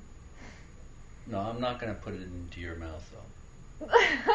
I could. Uh, what could I do? List out the writers I've slept with. Um, maybe the. Uh, How many writers have you slept with? I don't is that not that many? handful. Okay. Anyone in particular that's really Not that nothing I'm going to actually say on while being recorded. So I can I put Jessa Crispin divulges writers she has slept with. if you want to, Could you have to divulge? just as the headline. just divulge one. Um, no, No. no, I'm very private about my Despite actual patina, private life. the patina of sluttishness. Yeah, I mean that's the thing. It's Defen- it's a defensive shell. well, it's not a defensive shell. It's you know, it's a well, it's a persona, I guess, but it's Yeah. also uh, I don't know. I don't really. I don't. I don't really. I think the reason that I don't read blogs is there's so much about the people's personal lives, and I just don't. I can't be bothered to care. Um, and some people do it well. Like Maud Newton can talk about her family in a really interesting way, but for most part, it's like, oh, I'm packing, or you know, I'm alphabetizing my books. Isn't that fascinating? Uh, and it's not. Um, That's a pretty. I mean, I, I, I can tell you that there there are blogs that I like that aren't at all like that. well, there are a lot of them though. Yeah. But um, yeah, so I, I don't I don't really talk about my personal life No. online. And you evidently won't talk about it with me either. And you know what? I'm happy that you're not talking about it. I'm I'm interested in books. Yeah. And so, how can we wrap this up? I don't, we haven't really talked about books. We've mostly No. talked about my business. Well, I, that was sort of what fascinated. I mean, uh, you know, because in a sense, I think I told you about my uh, goal is to talk to everyone in the business hmm about their roles. Why? Why am I doing that? Yeah. Because I want to document the book at the turn of this century for posterity, so that I will be immortal. It's very humble. It's a humble goal. Well, we're all going to die, and I don't want to die. All right. And I do have some children, Mm-hmm. so I've taken care of that. Uh huh. Uh, yeah, this is, you know what? This is getting cut out for sure. it makes me sound like an egotistical, we don't want to go there. A little bit. Yeah. Uh, no, that's part of it, though. I mean, I think part of it I'm I'm doing because I I think it's a service, and I'm passionate and love. I just go. I love books, and so the uh, the uh, the whole idea behind it was to talk to all sorts of different people about what they do with books because I'm really interested in it. Um, and uh, and I really like talking to people about about books Okay. every single aspect of the book. And I think there may be some value to people 50 years from now looking back on this time to listen to what people had to say about about what's going on with books and blogs are an interesting aspect of that. Um, and you're and you're an interesting practitioner of a, a, a new interesting phenomenon. Uh, and ha- have we we've we said we've said, I've talked about what you did, how you did it, Mm-hmm. Uh, what your thoughts about the blog. We touched on that, I think. Mm-hmm. Is there anything that I didn't cover? Just in terms of your role as a blogger,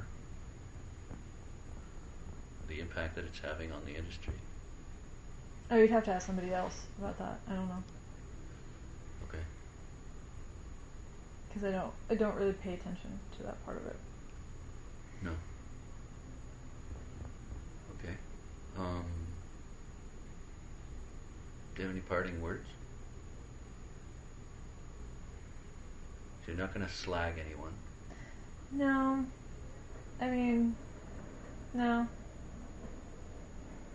Okay. No more so than I slag people on my Your site. daily yeah. basis. Okay. Um, future of the blog? Sure, it has one. Yours and in general? yeah, both, I think. Um, we'll see what happens. It's it's really just sort of um, the blog is sort of what I do between 5 a.m. and 8 a.m. while I'm waking up in the morning. Um, The rest of the time you're doing freelance writing for or editing or reading or you know something like that. for different uh, publications primarily. Um, mostly right now just the Smart Set or um, Smart set. NPR. Uh, the Smart Set it's um, Mencken's old mag um, that got re whatever by uh, Drexel University as a, their literary magazine, Okay. and I ha- I am their books columnist So once a month, twice a month. twice a month. Okay. Yeah, it's an alright gig. Great. Well, thank you very much for your time, Sure. and uh, best of luck with uh, who you are. Best of luck at your immortality. That's not going in. Thanks. Was that that was a little bit egotistical? Was it? Fine. Oh dear. I don't have. Okay. Um, actually, do you have a Firefox? Does that make give that sense? yeah. Let's try that one. Okay, good. Okay, so here we go. And I'm going to make sure we sound great by editing out all the ums Hems and and ahs. haws. Yeah. Keith Michael Fiels is the executive director of the American Library Association, headquartered in Chicago. Welcome to the BiblioFile. Thank you very much. First question What do you do? I am the executive director of the American Library Association. Uh, the American Library Association is the world's oldest library association. It was founded in 1876 by Melvil Dewey and a few friends uh, to advance the cause of uh, libraries uh, in the United States and in the world. Um, Library sciences or libraries per se? libraries and library science. Uh, so that was uh, a very fruitful period, needless to say. Uh, not only did they establish the first library schools, uh, they really were instrumental in the creation of public libraries uh, throughout the United States, which, which didn't uh, really exist uh, in the 1870s. And uh, we're also um, doing such things as developing cataloging systems uh, and uh, uh, basically creating most of what uh, now constitutes librarianship. So, um, So, pretty, uh, pretty impressive pedigree. uh, indeed, um, ALA has been um, active for uh, now what uh, over 130 years. Um, over a period of time, ALA gradually became, uh, I think, a, a comprehensive voice for libraries. Uh, at this point, our mission is to provide leadership in the development uh, and promotion of library services, uh, and also to uh, increasingly uh, to mm, fight for public access to information uh, and for um, the ability to engage in learning through libraries. So I think at this point the mission of the association really does focus um, on the profession. It focuses